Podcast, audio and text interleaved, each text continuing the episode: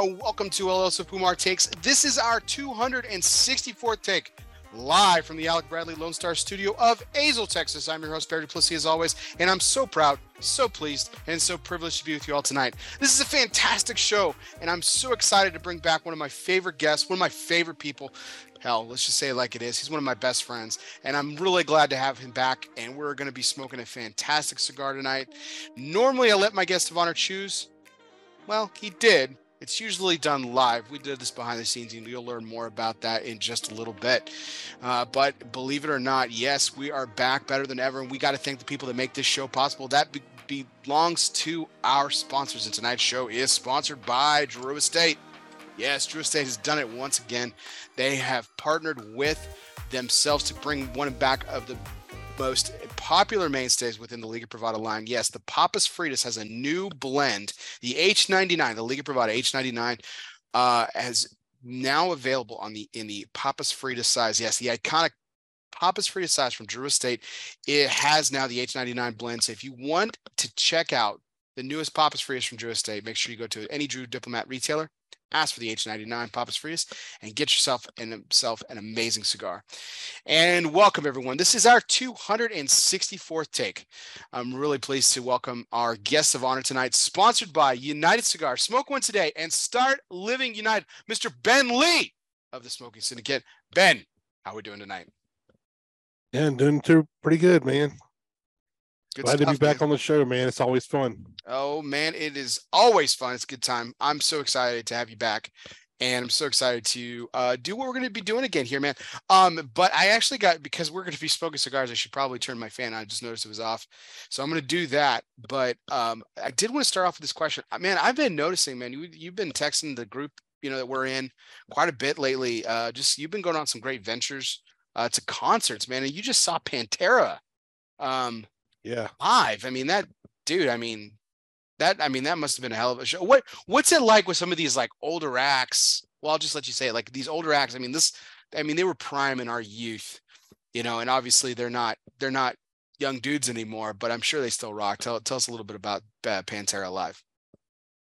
Yeah, I mean, so yeah, well, what saw Pantera this past Tuesday? It was actually in um Alpharetta, Georgia, which is really close to Asheville, so it wasn't that far of, of a drive or anything.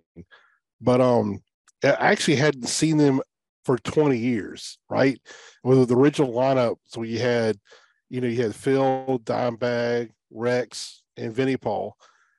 Well, it actually was one of the worst concerts I ever saw. Was the original lineup way back in about actually it was 20, 23 years ago, actually, and uh, the reason it was one of the worst concerts because that was a time when Phil Anselmo, the lead singer, was going through some really heavy drug use, and he was fouled up that night. And uh, he just uh, he was so messed up, he kind of devolved into where instead of playing all the songs, they went and played like the big first minute of every song, and then just cut the cut the uh, concert short. So I was pretty pissed off, you know. But anyway, fast forward you know, and they all they Pantera breaks up. They Vinnie Paul and his brother Dimebag, they go and they um they form um a Damageplan. And you know, everybody, you know, if you're a Pantera fan or, or metal fan, really you, you would have heard about you know, this crazed fan went up on stage and actually shot Dimebag Darrell on stage and killed him right in front of his brother. Jeez. And uh, you know, a few years after that, you know, Vinnie Paul got together with some of the guys from Mudvayne, another group, and formed Hellyeah, which is really good. I saw them in concert as well live. I actually got to meet Vinnie Paul Abbott uh, backstage, and it was really cool. I mean, he was such a nice guy. You know, I I told him I was, you know, I felt bad, you know, his, about his brother passing away, man. And I gave him my condolences, and he was really cool. He's like, man, you know, I really appreciate that. It means a lot, you know. So it was a really cool moment. But fast forward now, they uh I cannot remember the name of the drummer they got to replace Vinnie Paul, but it was basically like a tribute concert, right? They played a lot of their hits, but it was basically a tribute to the Abbott brothers because Vinnie Paul passed away a few years back from a heart attack in his sleep. So, and it was really cool because a lot of the proceeds actually went to the Abbott Brothers Charitable Foundation. So it was really cool. And they had uh, for the dime bag, they had they brought Zakk Wylde in, which was the Black Label Society and Ozzy Osbourne's guitarist and stuff. He he's amazing. Literally, I, I was talking to my cousin, like, I can't think of another person that fit in Pantera better than Zakk Wildwood at that time. And they put on an amazing concert. It was freaking awesome. It was rocking the whole time. It was really cool. Sweet. So yeah, that that was the one I went to this past week. I, but I yeah, it's just weird because they all kind of lined up pretty close to each other. I wouldn't. Uh, I actually took my son his first concert. It was uh. When did you go see them? Oh, that's right. Yeah. Ginger, which is yeah. amazing. Yeah, so he he thought that was pretty awesome. He loved that, and uh, oh, Breaking Benjamin was there too. And, uh, I love that was a really Benjamin. good one. Holy shit, dude! It's fucking great, dude they put on a great concert. They really did. It was freaking awesome. They did a fantastic job. Staind was amazing too. That was really good. Um, just before that, one of my favorite bands is Godsmack, and so they they they're on their final tour. I didn't realize this, but this is their final tour. They're done. They they they're the band's over now. So it was actually one of the last concerts Godsmack ever put on, and let me tell you, man, it was awesome. It was so good. And what I liked about that too was Sully came up there, the lead singer was talking about how, you know, like, hey, this, you know, this is true rock and roll, man. There's no, there's no backing vocals, there's no pre-recorded tracks, there's none of that. You hear exactly what we're doing, what we're playing. So if there's a miss note, my voice cracks, that's just rock and roll, man. And the whole crowd just erupted because you know that's a big issue right now with some of the bands. They're they got pre-recorded tracks playing in the back, vocals or instruments or whatever. And uh, I, I, can't remember. It was one of the bands that was actually touring in Europe. They actually called off a couple of their concerts because they said their laptops were stolen. And people were like, "Really? Okay, what the fuck does that have to do with anything? you can't just come play on stage? No, we don't have our laptops. Like that's weird. Why can't you play if you don't have your laptops? You know?" And I don't know. Which it, seems like they should have made I, they should have made something else up. Like right, anything, literally anything. Like, like that make that makes uh, sense. Like yeah, you know, yes, we have the explosive diarrhea. Anything else would have yeah. I mean, you know, yeah, shit. you know, like you know, and like Motley Crue going through it too, where they're talking about how you know, Vince Neil's his vocals been pre-recorded, and Nikki Sixx hasn't played bass in freaking over a decade. He's faking up. There's a fake bass he's actually got. Says you know, when Mick basically Mick Mars, you know, guitarist for Motley Crue, he's really bad sick. He's he's been sick for a long time. He's got I forgot what the what disease he has, but basically his body is in this just pain all the time. His muscles are just they're just ache nonstop, right? So finally, he he can't really go on stage. Or he can't tour. He can still play, but he just can't tour. He can't get up on stage and do all the the sure. shit anymore. So basically, Motley Crue said, "Oh, you know, Mick Mars is retiring. He's not going to be on the stage, but we're going to still tour." And during that, it, they were supposed to split all the profits. Well, they said, "Well, Mick, you're not touring anymore, so you don't get twenty five percent anymore." He's like, "Fuck y'all, give me my money." Or uh, and he said, "If, if you don't give me my money." I will tell all the secrets. And that he did. He said all kinds of shit. It was one talk about this Neil wasn't really singing. You know, Nikki Sixx has got a fake bass. He hasn't played bass. As a matter of fact, the first three albums, he didn't really play the bass on the albums. So it's not Nikki Sixx playing on the albums. And Tommy Lee's not really drumming anymore. He has to drum, has used his drums forever. Yeah. Like shit. And then Kiss went through the same thing. Paul Stanley got busted. Somebody taking a video of him on stage and he's singing and in the middle of, of a of a verse he turns like that. He's not even on microphone and he's not moving his lips not talking but his the song kept going. We're just like what? So, so it's pretty cool that godsmack kind of came out there so that the whole place erupted. It was just amazing concert but yeah been some good ones lately. Good yeah. tours. Man i dude i at the time it was really funny like you know I, I, you know when i was growing up and in high school i just like listened to a bunch of music that my brother hooked me up with because mostly because I just wasn't that tuned in. I was so uncool. You know, I was so uncool when I was growing up because like growing up, like it was cool to like rock. It was cool to like rap. And I actually did like a lot of rap when I was, you know, younger and stuff like that. Cause I mean, it was like, it was that age, you know, it was that time, you know, it was like, you know, all these, these incredible acts were just like coming up when as I was growing up and stuff. So it was like, you know, it's really finally getting recognized as a true art form that it really is. And, and, so that was that was different, but it was very cool to do that. But I mean, for the most part, I just listened and loved country music, which is like Mhm. fucking lame when you're, you know, 12 years old or even in high school at that point when I got to high school, it was still pretty like there were some other people that that finally were getting into it, but for the most part, it was still one of the uncool things. No, I mean, I mean, I guess, but I I'd listen to that too, man. I listen. I know, I know, got- but my brother got me into rock. So like like some of these like some of these uh, bands that we're talking about, like these are the stuff that he introduced me to and stuff. Like like yeah, and even to get a little bit more on the punky side, like Jimmy Eat World, Sonic Youth, you know, those are Mhm. you know those are some of his influences and stuff. My brother was a musician, so he had a bland he had actually had a band, um, you know, through college. Um, they were pretty they were they were damn good. Um you know great local band. We we you know a lot of great spots. I was always the videographer because it's like i have no musical talent whatsoever. So um but man it was it was so freaking awesome watching him just wail and just you know because my brother my brother's an introvert and um it was man it was one of the it's one of the like my favorite parts of like and my favorite memories of him was just on him on stage. I know I'm totally digressing from the like the Pantera concert, but I just kind of got it took me back, man. It took me back to all the stuff that he used to make me listen to. And I was like, what the fuck is this? Chevelle and Breaking Benjamin and stuff. And and you know, absolutely just they're phenomenal. They're phenomenal. I love them. I still Oh listen. to yeah. I mean, that's the way all of our stories are. I mean, this like so. You know, my dad listened to country music, so I listen a lot of that too. And my cousin, you know, he he listened a lot of metal, like Iron Maiden. You know, I just Yeah. happen to be wearing this.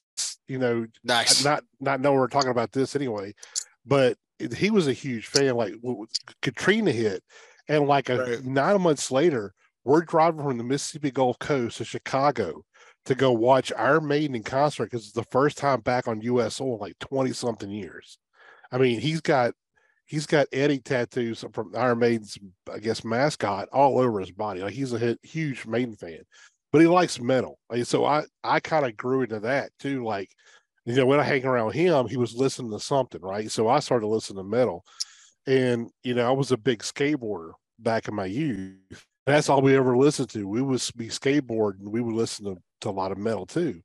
So I grew up listening to country and metal. That was the two main music. So I mean, I go from George Strait to Metallica in the flip of a switch. It didn't matter, you know. So I listened to it all. So, but it's weird. I don't listen like the newer stuff. I don't listen to the more, you know, the newer, a lot of the newer country music. I kind of don't really listen to, and I don't like the screechy metal that is out now. You can't understand a damn word anybody says because it's just screeching. I I don't like none of that. Yeah. So I kind of still listen to the older stuff, and a lot of those bands are still touring anyway.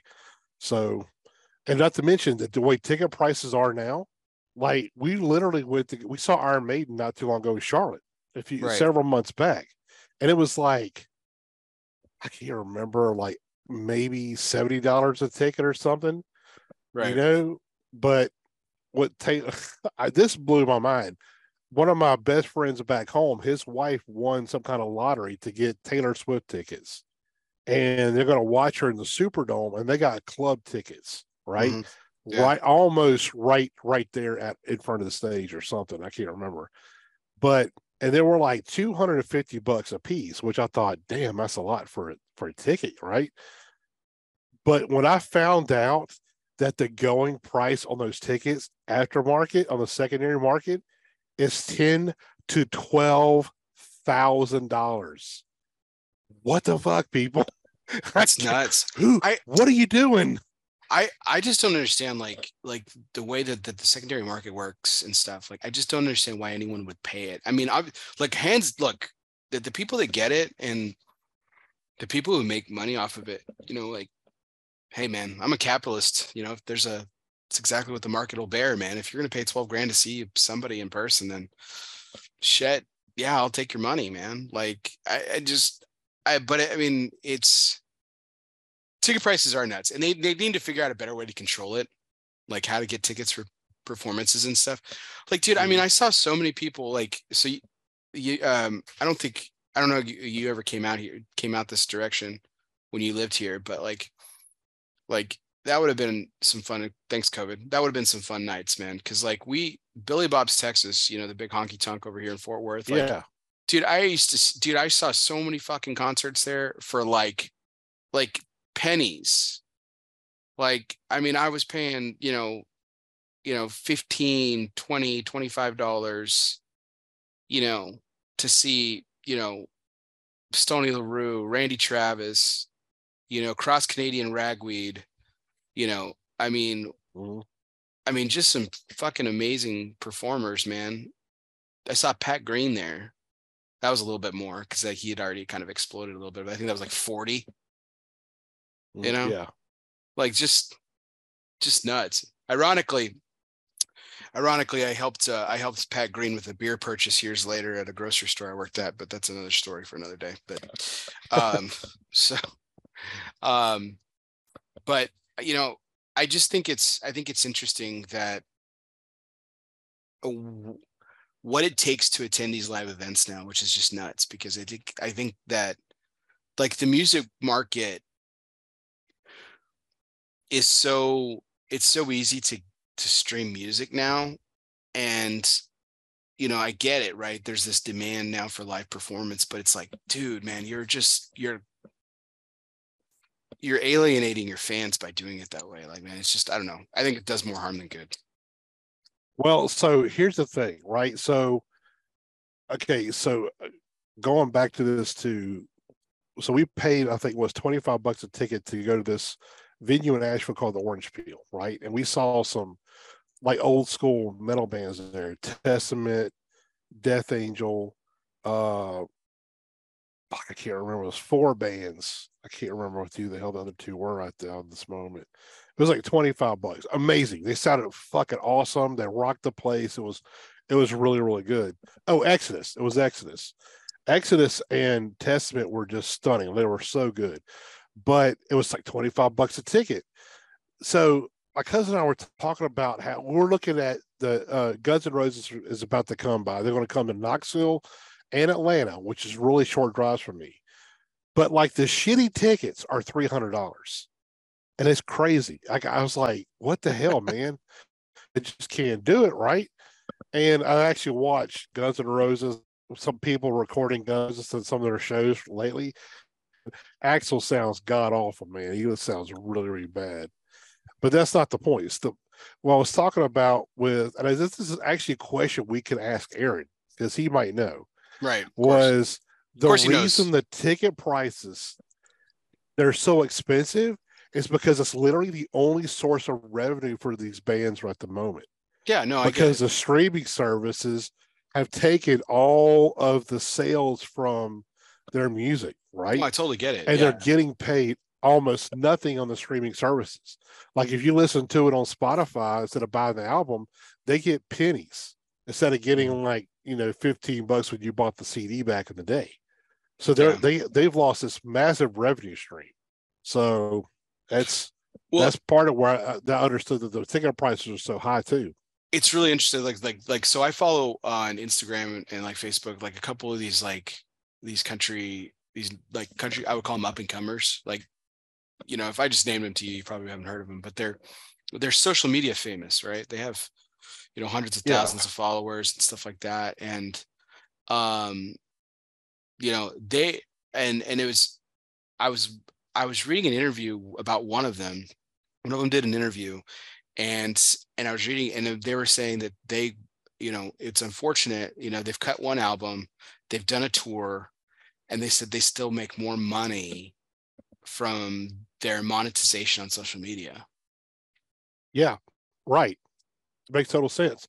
Yeah. I was just talking about that too with my cousin. We were driving back from the Pantera concert. I'm like, you know, you don't like if you're an artist, you don't need to do it the old school way. You don't need to go somewhere playing a honky tonk to get discovered by somebody and get signed to a record deal because it's stupid, right?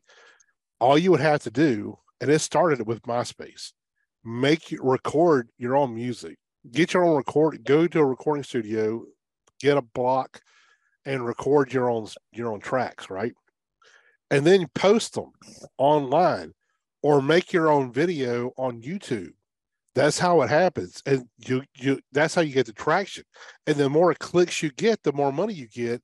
That's not it's going straight to you. It's not going to the record company and stuff. Because this is something else too. My cousin actually back in the early 80s, he was in our one of our malls back home in, in, on the Mississippi Gulf Coast, and Skid Row was coming through. This is when they had just started, right? Sebastian Bach and the uh, I think it was the uh, drummer actually was mm-hmm. in the mall hanging out because they were only they were like 19, 20 years old, right? So they just like you know normal teenagers. So he met him in the mall. He immediately recognized him because he was literally going to the concert later that night. So he was talking to uh, Sebastian Bach and he was saying how they're not going to make any money. This is in the 80s until their third album because they owe the record company so much money that the record company only were giving them 50 bucks a day. That's all they made. 50 bucks. That's all they could get. But but of course everything else was paid for by the record company, but it was just this this huge tab that the record company kept putting on the band that they had to keep performing and keep putting on music to pay the record company back for the money that they put up. So until the third or fourth album, these bands weren't making any money back then. Yeah. Now you can just make your own music video, put it out on YouTube. You start generating revenue immediately, it goes straight to you. Yeah. That's the way to do it, you know? And then you just get a promoter, a manager, and then they put you in places where you can play live concerts. You just generate your own money. Yeah. There's no middleman anymore. No, absolutely. If you could, this is this is probably a better question for like somewhere else. This and this, and I swear we're going to get onto our major point tonight with this. But if you could see a concert anywhere, where would you? Where would? Where would? Yeah. Where would you go? Man, that's a that's that's that's a tough one. What's it? Yeah, what's it? Probably. Yeah, what's a venue? Doesn't matter. I'm not asking about the band. What's the venue that you would just be like, man, that'd be a really cool probably England. Uh, there's like there's three main ones, but probably England Hammersmith. That's a okay. legendary legendary uh rock festival over there. Nice. Um, and one we talked about before in our house is Budokan, Japan. Yeah. So that's a massive one. Um, then there's one in Germany too. It's Wacken something. I can't remember what the whole name was, but that's like the three biggest ones. But probably Hammers will be the one. It's just legendary, man. It's a legendary place. You know, um, what about you? Man. So it's really funny. Like, you know, again, I've, I've never been a big music consumer, but I, I went to a bunch of concerts small ones like that. I mean, I can't countless Billy Bob's and stuff, but I still count those. But I went to before that even I went to a bunch. again, like I never paid more than I never paid more than I think the most expensive concert I ever went to was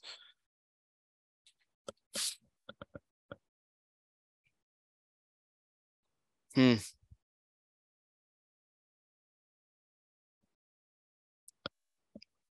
Might have been Kiss. I think it was like 60 bucks, 70 bucks.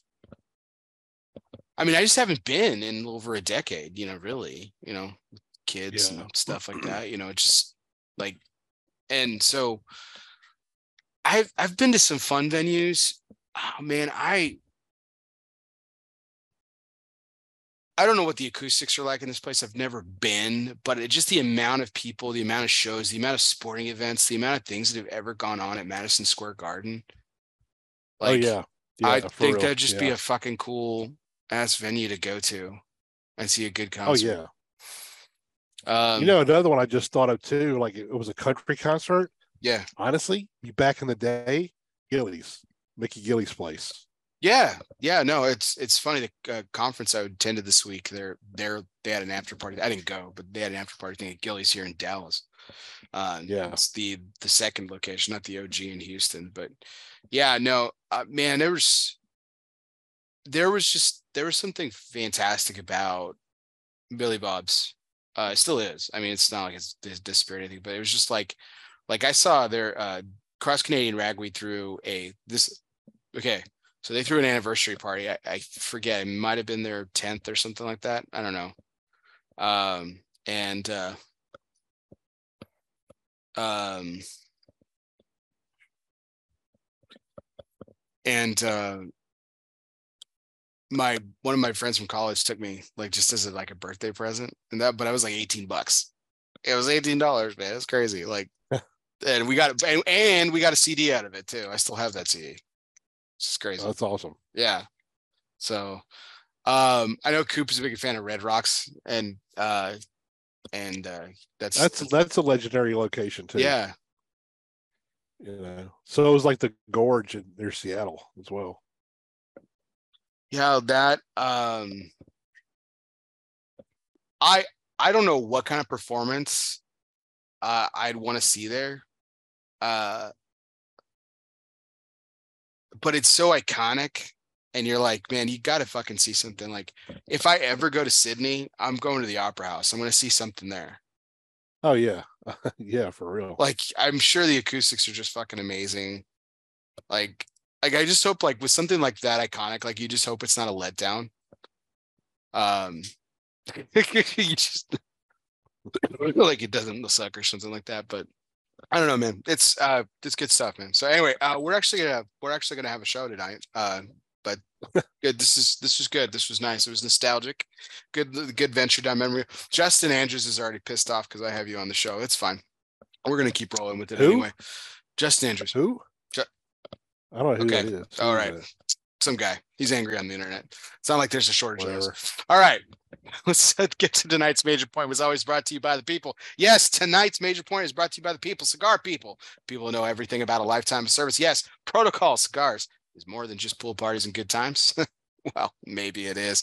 But behind the fun is motivation for service and motivation for giving back from the from the original protocol blue to the latest release in the lawman series phoebe's cousins protocol has always been about honor passion and yes the people it's what their life's work has been and always will be about power of the p protocol cigars let's get to it ben uh i'm do you uh do you want to start are you doing a recording on your side or what are we doing No, but I could do that. You gotta give me uh rights, right? Or I do it? Let's see. Okay, you gotta give me rights. I just sent request. okay perfect perfect perfect All right. perfect i'll do an introduction All right, ready? All right, here we go. Three, two, one. And welcome everyone to El Oso Fumar Takes special edition with the Smoking Syndicate. We're doing a cigar review tonight of the La Madonna Negra Corona Gorda. Yes, from Blackworks Studio, excuse me, from Black Label Trading Company, uh, celebrating their 10th anniversary. James Brown is the master blender coming out of Oveja Negra Cigars in Esteli, Nicaragua. The wrapper is American Connecticut Broadleaf with a binder Ecuadorian Habano. Filler is from Nicaragua undisclosed, and Pennsylvania as well. Not specified if it's broadleaf or not. So it is you uh, American Pennsylvania uh, inside the filler as well. So that's the cigar we're going to be removing, reviewing tonight. We are there are three sizes that were available uh, in this particular cigar, um, and um, with uh, this the they, there was the Rothschild, which is a box press four and a half by forty eight. Uh, there was a Corona which we'll be reviewing tonight, five and a half by 50, also box press. And the La Madonna Negra Robusto box press, five by 54. Now, uh, Ben, we're doing the Corona Gorda tonight. I guess the first thing, um, I mean, James loves these nerdy sizes and everything, but I, I, I if I ever get a chance to ask him this question, a five and a half by 50 is not really a Corona Gorda, but I still dig the size. So I really don't care what he calls it. He could call it anything he wants. So. Yeah, because I got see that's what's weird, right? So I have I have two of them here. One that he gave me at the show. That was Mhm. his personal stash. And then I have this that's it doesn't say so look on the back on the sticker, it does not say Corona Gorda. It doesn't say anything. It just says five and a half by fifty. Right. Now I got this one. This is the one he gave me. Now, look at them. That's the, I mean, they're the same length, but this one is noticeably thinner, Yeah. smaller ring gauge. So what the hell is that? I mean, that's Unless you got That's the, the one that's mislabeled, the one that might be mislabeled, the, the thicker one might be the 54. The 5 by It could be. Robusto. I don't know. This is I actually bought this at my local cigar shop, BME Tobacconist.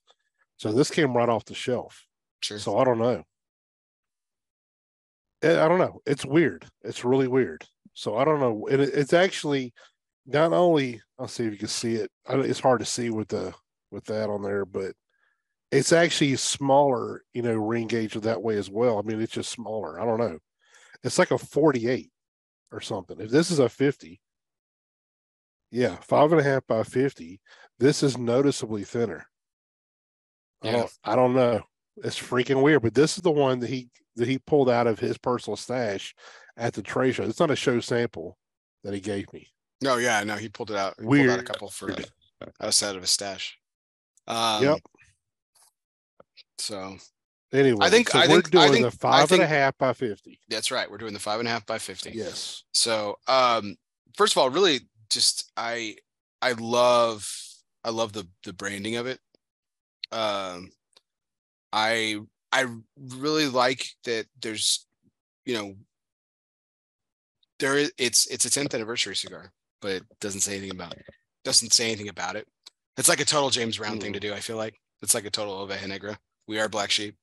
Like it's a 10th anniversary cigar. Yeah. We're just not going to say it anywhere on the label. But um, I dig the labeling. I think it's fantastic. Um, um, you know, he always with Black Label he has that very gothic theme, so it kind of like it definitely makes sense. And uh, it's cool that he uh, that he got to that he got to do something with this uh, this name. And uh, he has some of the coolest names in the business, you know. So uh, it's a it's a good looking cigar. Uh, very rustic, you know, very broadleaf Yeah. um but nice uh nice oils to it a little bit a little bit of sheen um but not terribly so uh but very rustic and everything so uh what about your what kind of jumps out to you ben Yeah. My. I mean, this one right here is eh, the the wrapper is really smooth, really smooth. I mean, broadleaf to me is never a good looking wrapper to me. I mean, it always looks rustic, right? I mean, it's never been. It's not a beauty beauty queen ever to me. I don't think so.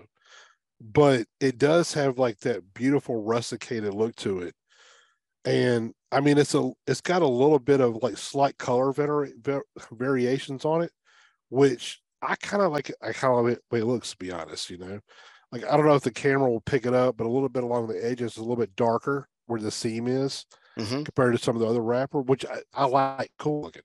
sure Cap's really nice, very well applied cap. Beautiful triple cap. I love it. yeah And it's a great box press too. Like a really solid box press. you know like last Looks Lawrence is good. box pressed you know he does some other some other box press um you know but um but i i i, I just like i like james because he uh when he does with his blending is just like I mean, it typically, I mean, his cigars are a little. I mean, I know you like some of his stuff, but like typically, a lot of his stuff is not necessarily in your traditional wheelhouse. But he has a Right. way of doing Yeah. it that it's like you're like, okay, this is really good, you know. And but I like how he experiments with sizes. I like on the black work side how he gets he taps into his artistic side. You know, I even like what he does with Emilio. Um, I've always been a fan of the Grimalkin, the annual release that he does with that, and so I mean, some good stuff, man. A lot to celebrate. Ten years. I mean, congratulations to to, to James and Angela and the entire Black uh, Black Sheep crew. Um, we're gonna dive into this cigar. So, um, you want to go ahead and cut it, Ben, and uh, we'll give it first thoughts, and then we'll we'll cut it there and go on after we light it, I guess. Yeah, I'm gonna take this off. Yeah, we got a foot foot band band? on it by yeah, La- Ma- Madonna Negra on the foot band, black cross. This is a box press. I used to always V cut these. Just a thing. I always do that with a box press. So you're V cutting it? But- Yeah, I'm gonna V cut it. Okay. I'm still gonna guillotine it because I just I don't know how to quit. Jimmy Mayuto of uh, of um, Quality Importers gave me a fantastic V cutter. Uh, really rivals that Colibri, you know that deep cut Colibri that you, I know you're a fan of. Um, that you Yeah, have, that's right? what I used. So he so it turns out he actually designed that because he used to work for Colibri.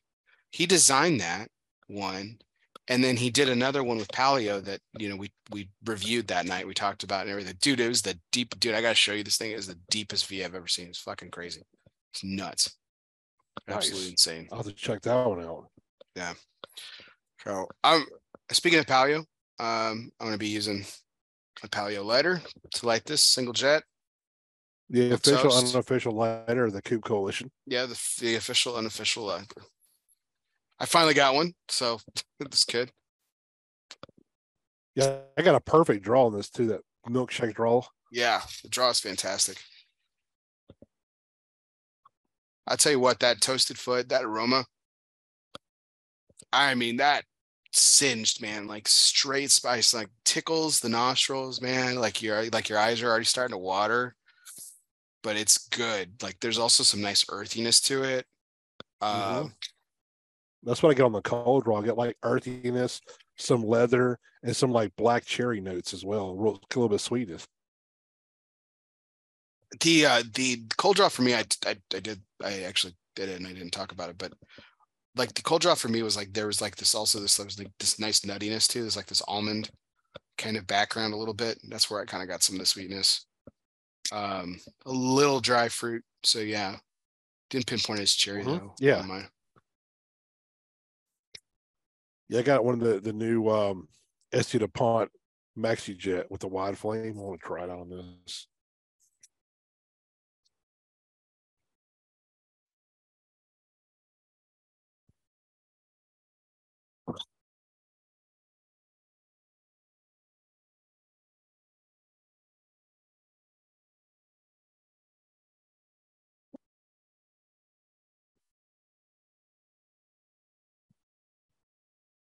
Damn thing sounds like a jet engine. yeah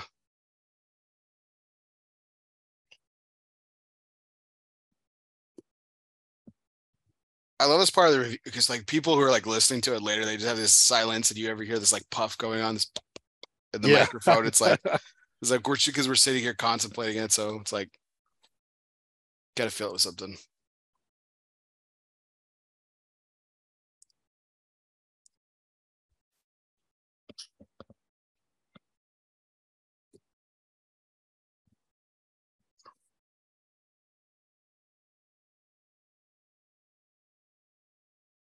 Yeah, man, it's got like a really smooth, nice spice note on here. Yeah. You taking a couple of have you have you drawn have you drawn a couple times already? Yeah. Yeah. You're right. That room note is. I, I mean, I'm sitting outside, but man, this this room note is really good. Yeah. But I found that kind of a common thing with all the Blackworks, you know, Black Label Trading Company and Blackwork Studio cigars. You know, I've Yeah, I tend to I tend to like the aroma on this cigars uh quite a bit. The um I don't know what it is about, and I love the cigar. I love the cigar, so don't take this the wrong way, James. But and that's okay. Like it just like for me, the aroma on the um um oh now I lost my train of thought. So he turned me on to it. So it's the it's the morphine and it's the petite the petite uh torpedo. And it was only in this Vitola that I noticed it. There was something about the aroma. I can't even tell you. It's not like it smelled like shit, but there was something Yeah. about the aroma that just like I don't like that. But smoking it, it dissipated, and that was a fucking hell of a smoke. Like I, I mean, really, really liked it. But there was something Yeah. about the aroma, like where I set it down, I came back to it, I'm like, oh, that's not good. And I was like, oh crap, what's it gonna taste like? You know, I mean, I, I mean, I sat it down for like a minute and a half or something like that. I mean, I just literally went go grab a drink or something, and Yeah. um, and I came back and I was like, oh, that's that doesn't smell good. But I took a puff off it. I was like, Okay, well, no, it's fine. It's great. It's really interesting. Again, it's just like I said, it didn't smell like shit or anything like putrid or rancid. It wasn't like anything like that volatile. Barnyard. Whatever, yeah, whatever it was. No, it wasn't even that. Like it, whatever it was, it just like didn't really agree with my olfactory senses. Like just like well, that's weird. But um, but yeah, man, this um first couple puffs here, uh,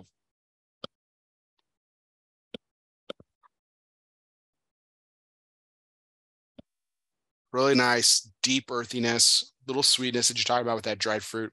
I'm getting this nice little chili paste fire in the back off the off the finish on the retro. Yeah, that's what should be by that. Always reminds me of like dried chilies or something.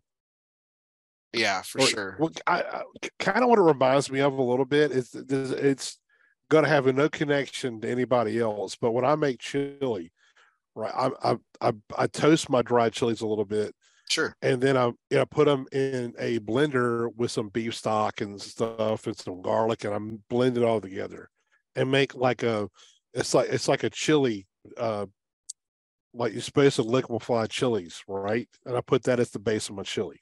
But when I'm making, you know, uh chili, traditional chili. And it almost has that little bit of that flavor like that, like it's got a this deep, rich chili flavor, not so much just spicy hot. And it's it's almost like that the flavor of it. Yeah. I um I I I really like um using chilies that way. So I'm I make chili colorado, um doing it with the same fashion.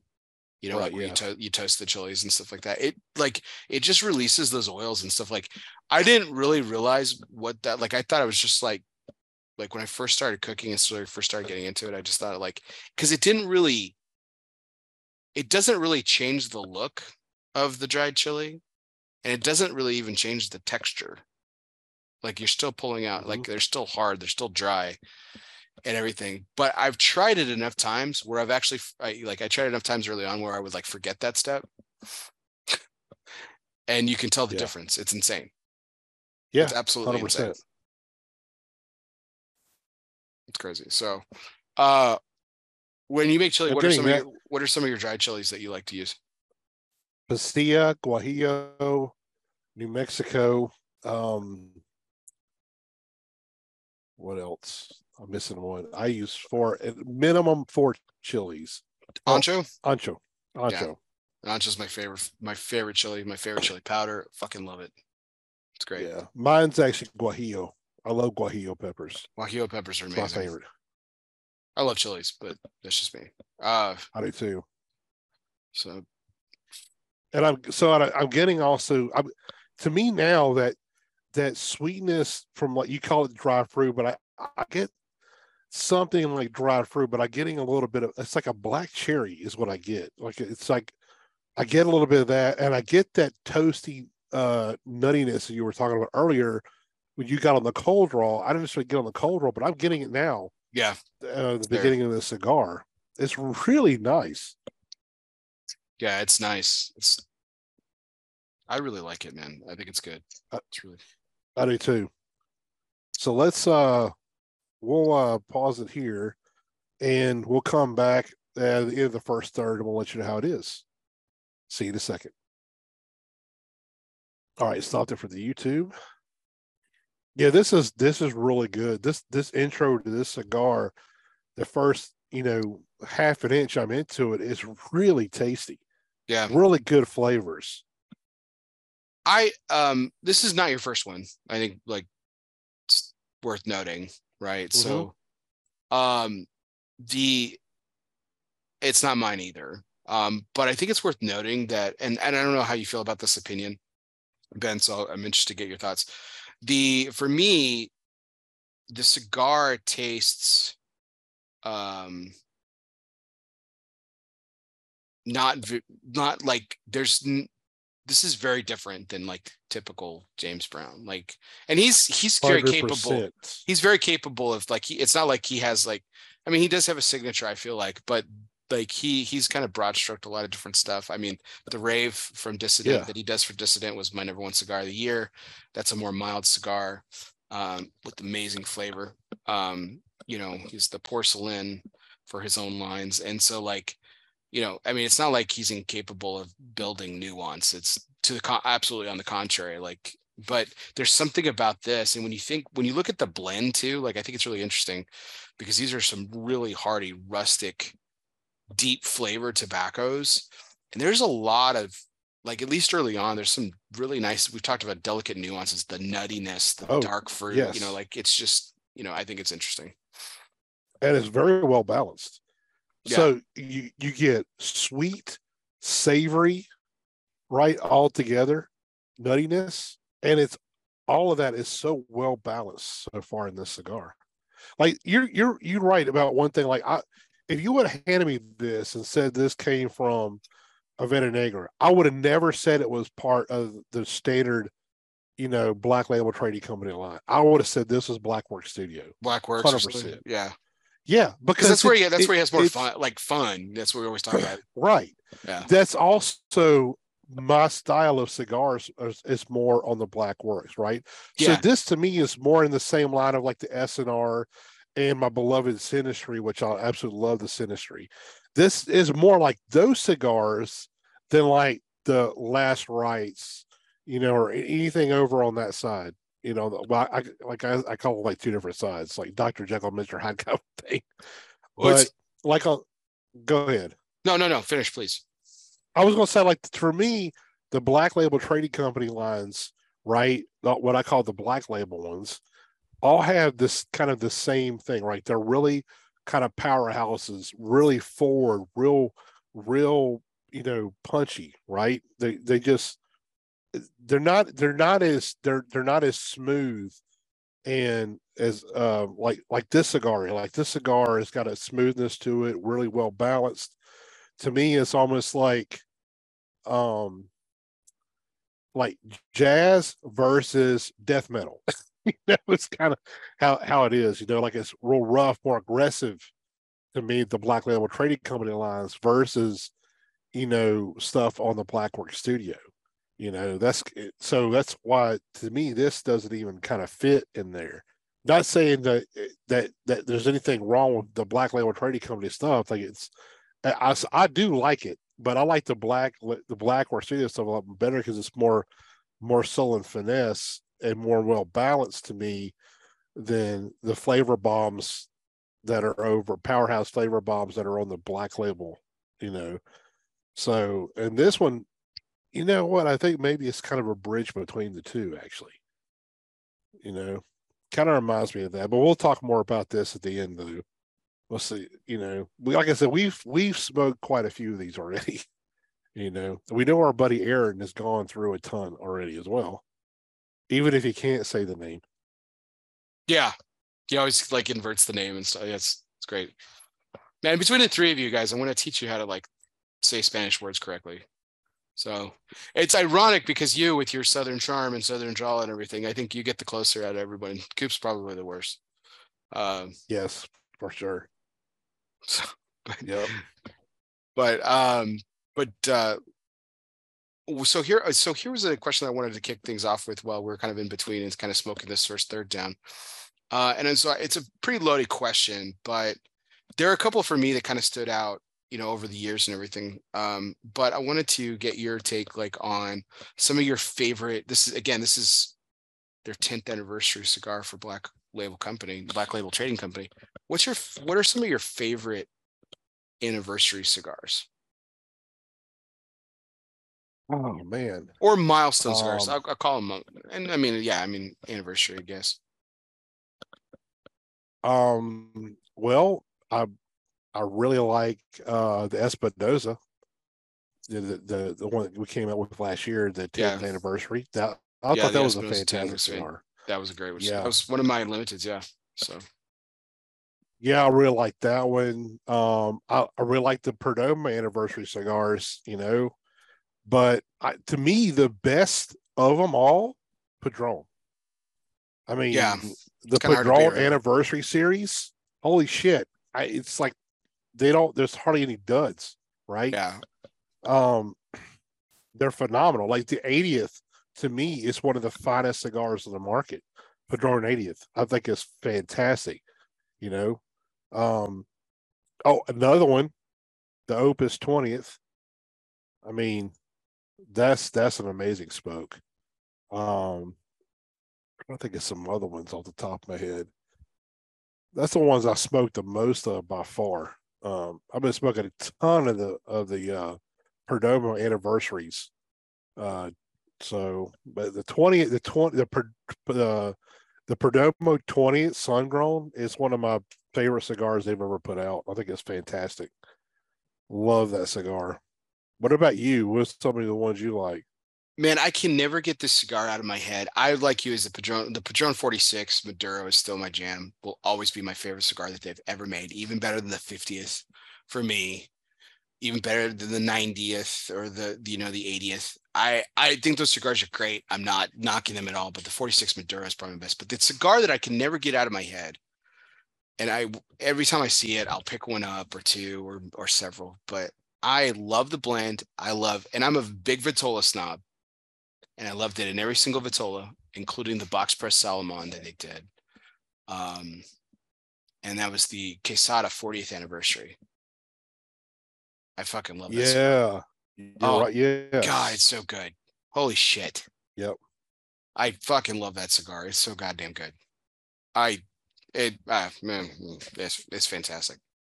Really rich and it's got this like it's got this creaminess about it too that's almost kind of like it's it's it's almost like it's it's almost got like milkshake to it. But there's just this balance of spice that's like not overwhelming, but it's like perfectly just balanced. The draw is usually pretty phenomenal in that regard. And the burn is always excellent. I'll even love the color of the ash. Like I'm thinking about that cigar now. Um, and I just I dig that I dig that cigar. I absolutely dig it. Um, I mean, there's some others, of course, that I really enjoy. Um, obviously, um, I thought the 25th anniversary uh cigar from La Flor Dominicana was incredible. Coop and I talked about that on a recent show. Yeah. Um, I thought Yep. that was sensational. Um, but I think I think you remember the cigar, man. It was a couple years back. Davidoff's 50th anniversary Diademas.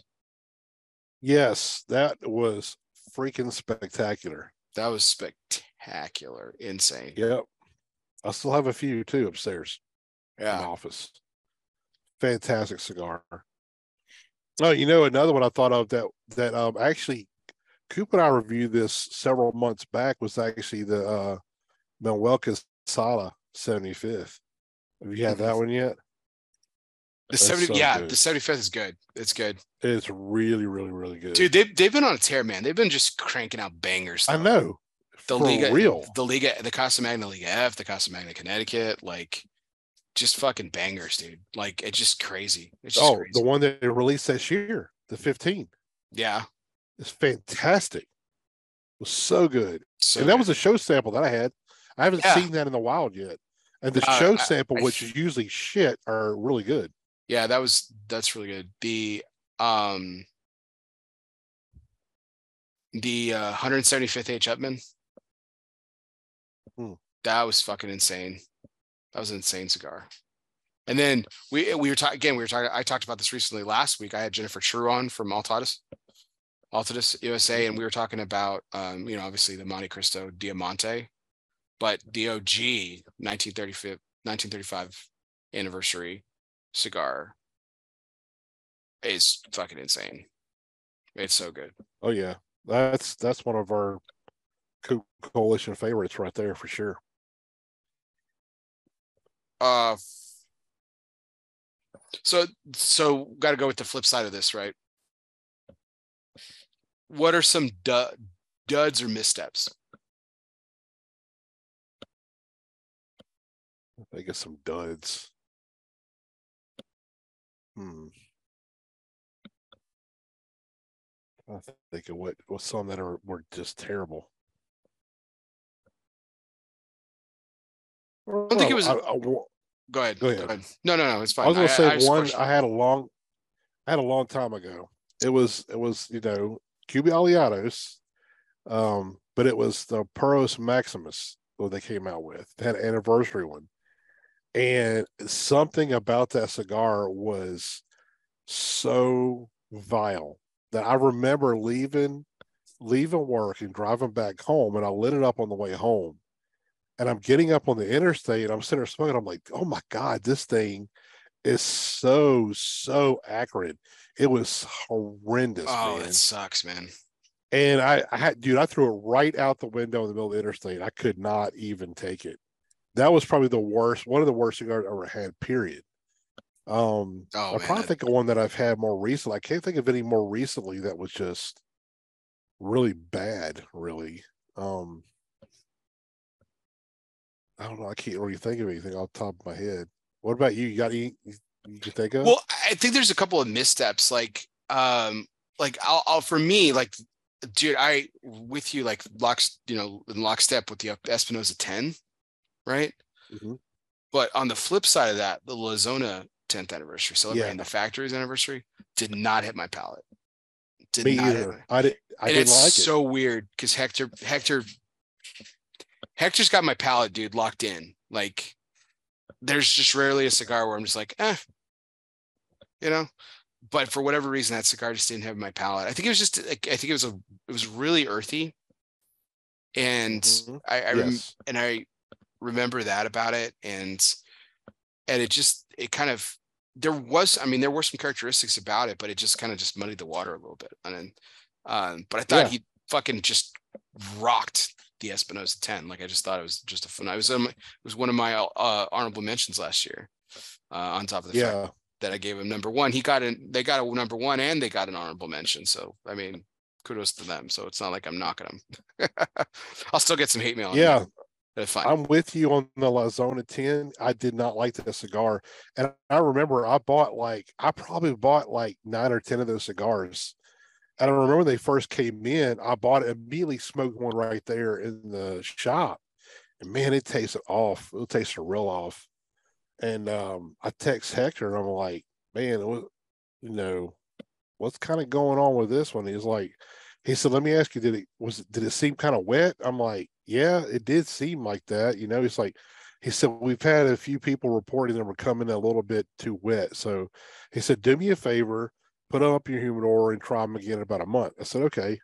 And I did that and it was better, but it was like you were saying, like it had a really earthy earthiness to it that made it a little bit too bitter for me. And I, I, I don't know, I didn't, I didn't care for it right. and I but I kept you know I kept trying to come back to it and come back to it, but it was just it it never it was never something that really hit my palate. So I kind of just gave up on it, you know.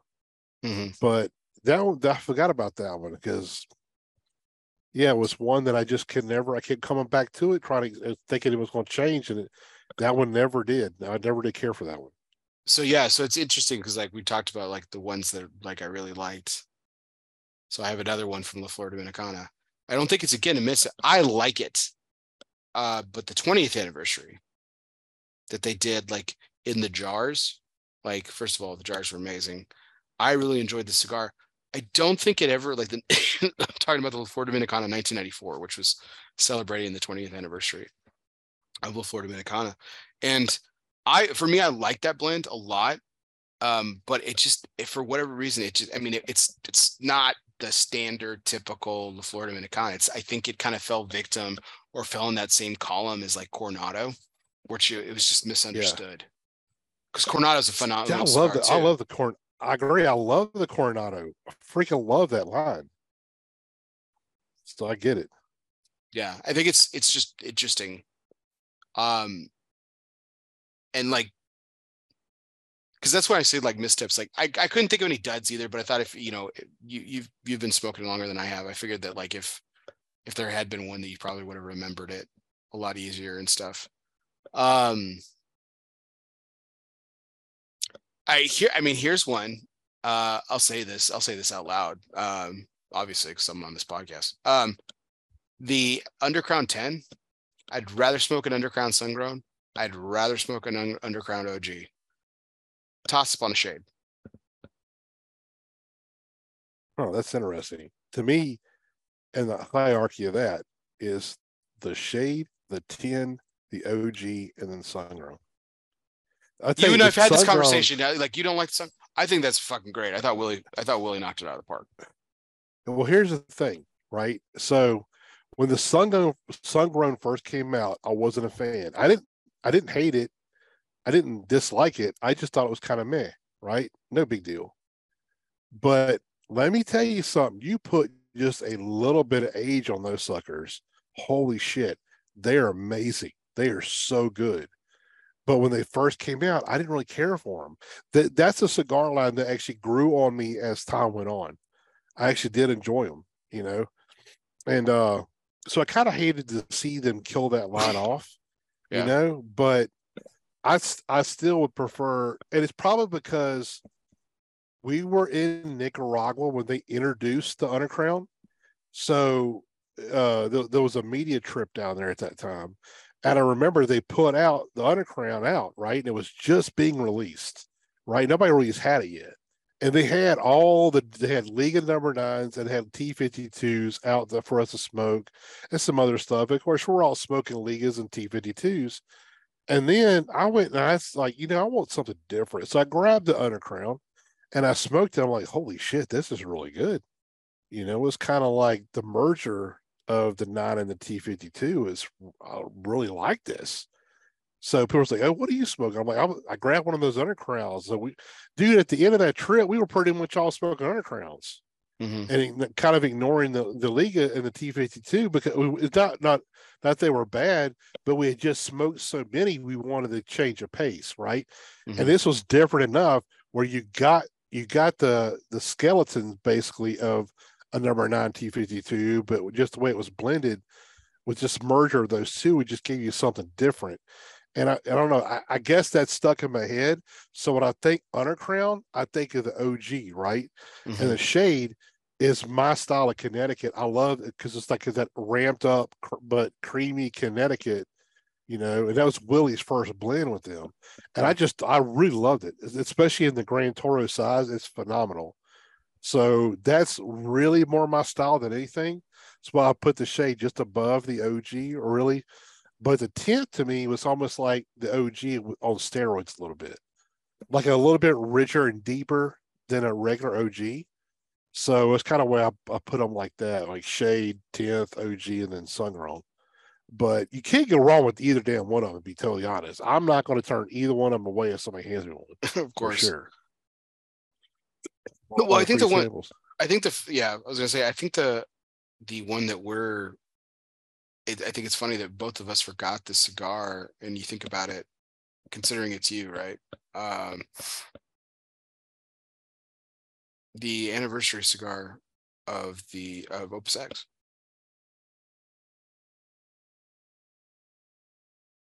The 20th anniversary of Opus X.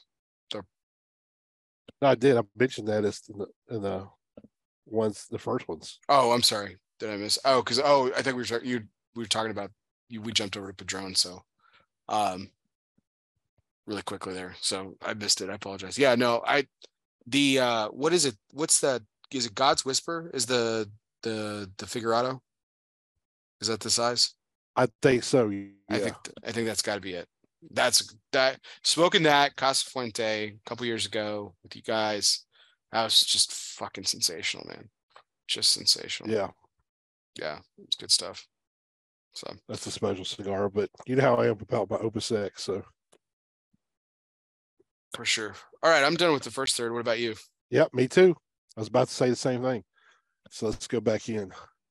All right. Three, two, one. We're back here on a special edition of the Smoking Syndicate and El Oso Fumar Takes coming together. Uh, we are reviewing, of course, the uh, Madonna Negra from Black Label Trading Company, their 10th anniversary milestone cigar. We've we are smoking the Corona Gorda size, five and a half by 50, box press. We are done with our first third. So Ben, what were some of your initial impressions? I really, really like this. Uh, to me, it's very well balanced. With, I mean, what I'm getting is earthiness, a little bit of leather, that kind of dry fruit, black cherry note, and like an almond paste note. Uh, mm-hmm. the uh, the nuttiness we're getting, um, kind of reminds me of like almond paste. Mm-hmm. Um, and I'm also getting a little bit of black pepper now that I kind of wasn't getting when we first lit it up, but I'm getting a little bit now as well. Um, kind of on the retrohale too. On the retrohale is very interesting because it's almost bready with black pepper, and I'm right. not really getting that on the palate, but I get that when I retrohale, which is kind of weird, you know. But it's it's like a bready, nutty, and black pepper on the retrohale, but um, and it has a really long finish which is something I really, really love. I love a long finish on a cigar, and this is giving me that. Um, and I would say it's you know it's full bodied, and both in flavor and strength as well. That's what. What, what are you getting on it in the first third?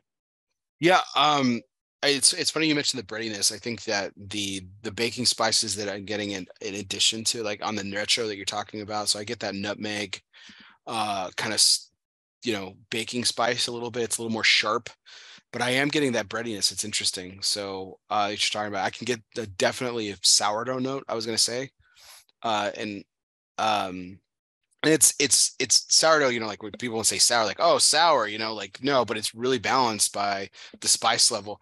I don't know what your lips are feeling like right now. Mine are tingly, man. Like straight up, there's a lot of spice characteristic on the cigar. There's a lot on the mouth feel.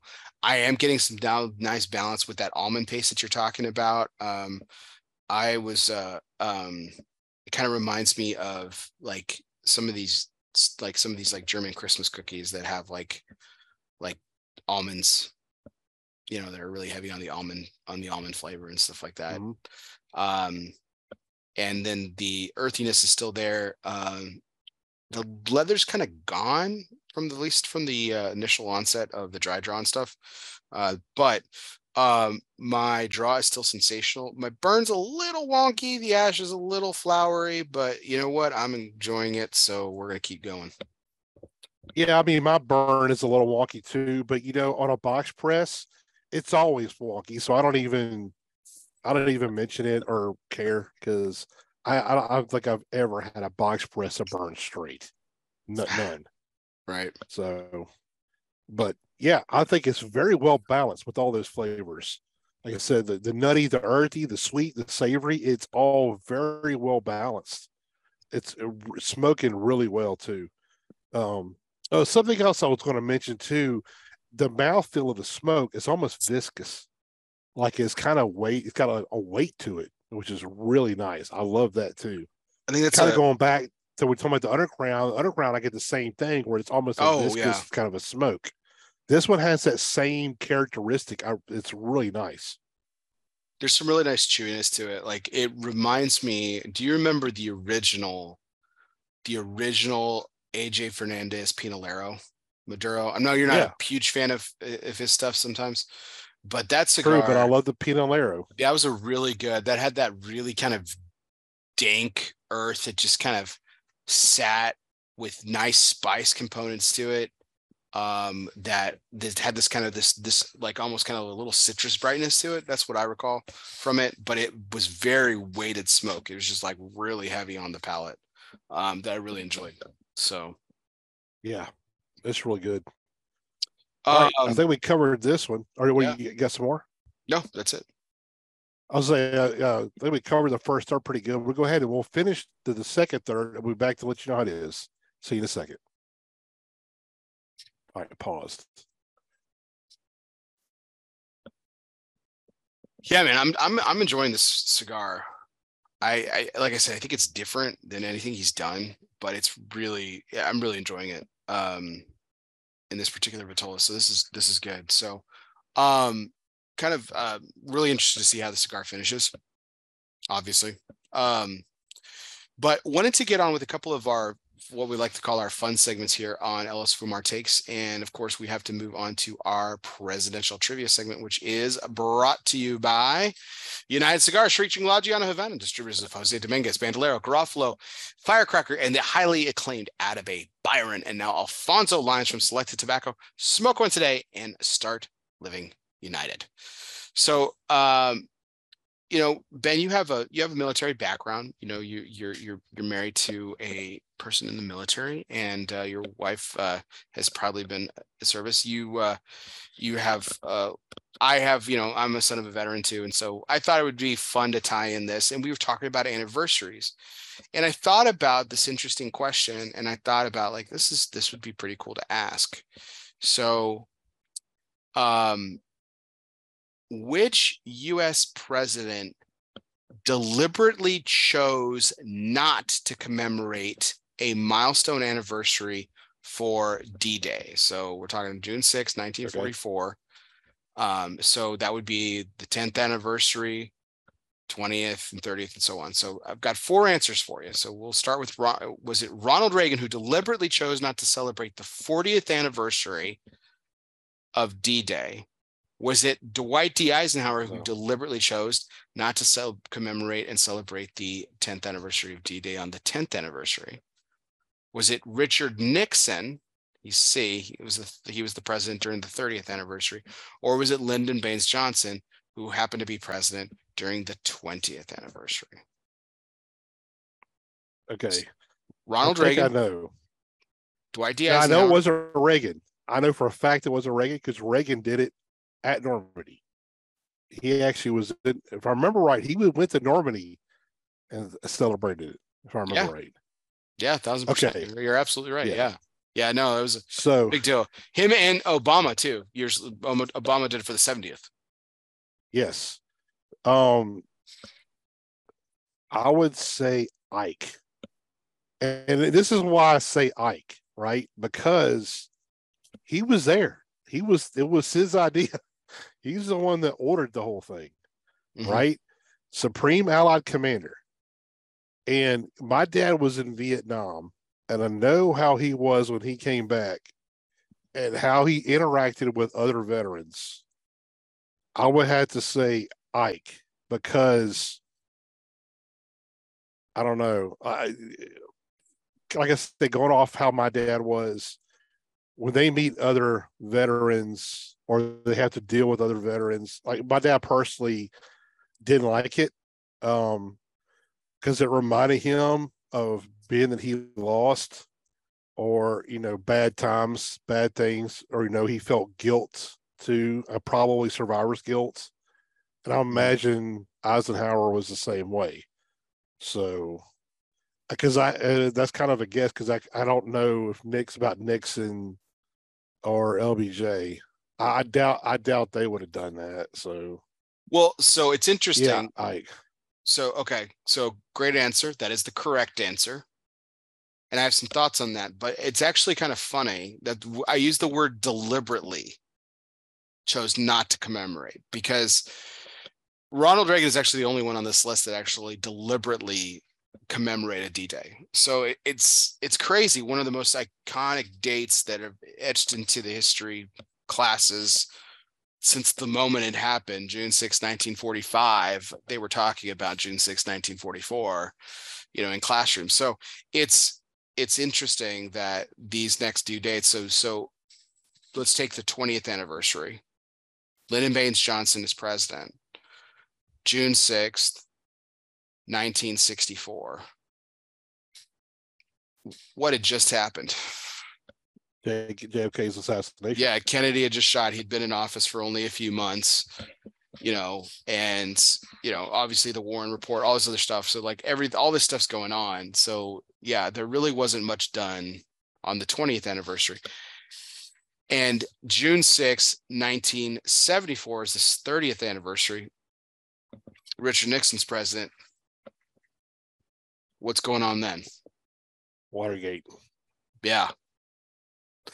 So, isn't it interesting that the, it took to the 40th anniversary, 40 years later, a president finally deliberately commemorates D-Day.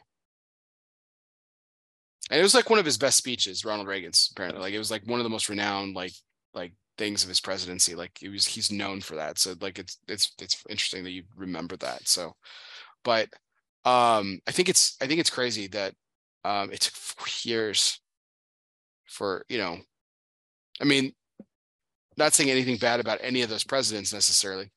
I mean, even Nixon, yeah, there was just a lot of other stuff going on, you know, but it's crazy circumstances and stuff. But I deliberately, I, I had, so here are my thoughts on it, Ben. So I think that, you know, for us, you know,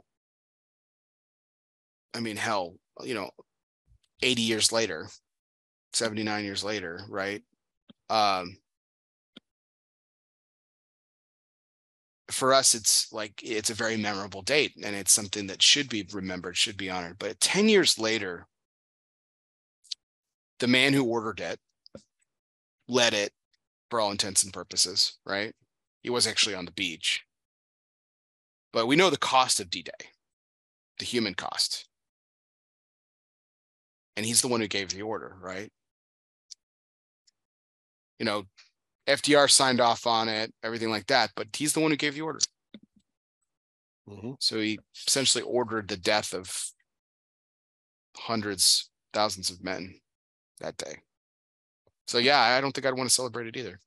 So I don't, I don't blame him. Yeah. I don't blame him. Yeah. actually, my great uncle actually was one of the uh, in the Ranger Battalion. That I cannot remember the beach name, but um, it was kind of a little piece of D-Day history that a lot of people don't know about. But prior to the D-Day landings, it was actually a fake landing to Mhm. draw German troops away from uh, the main beaches of Normandy. That's correct. Uh, the Ranger Battalion actually scaled Calais. a cliff. Calais. Yes.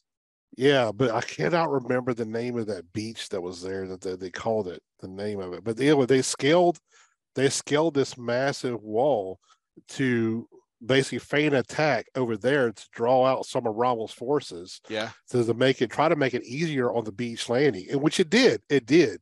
Yeah. So Well, they had leaked out that Patton was up there. They had leaked out that Patton Yeah. was leading it because they, they Patton was Yeah. nowhere near June 6th. He was nowhere near Normandy.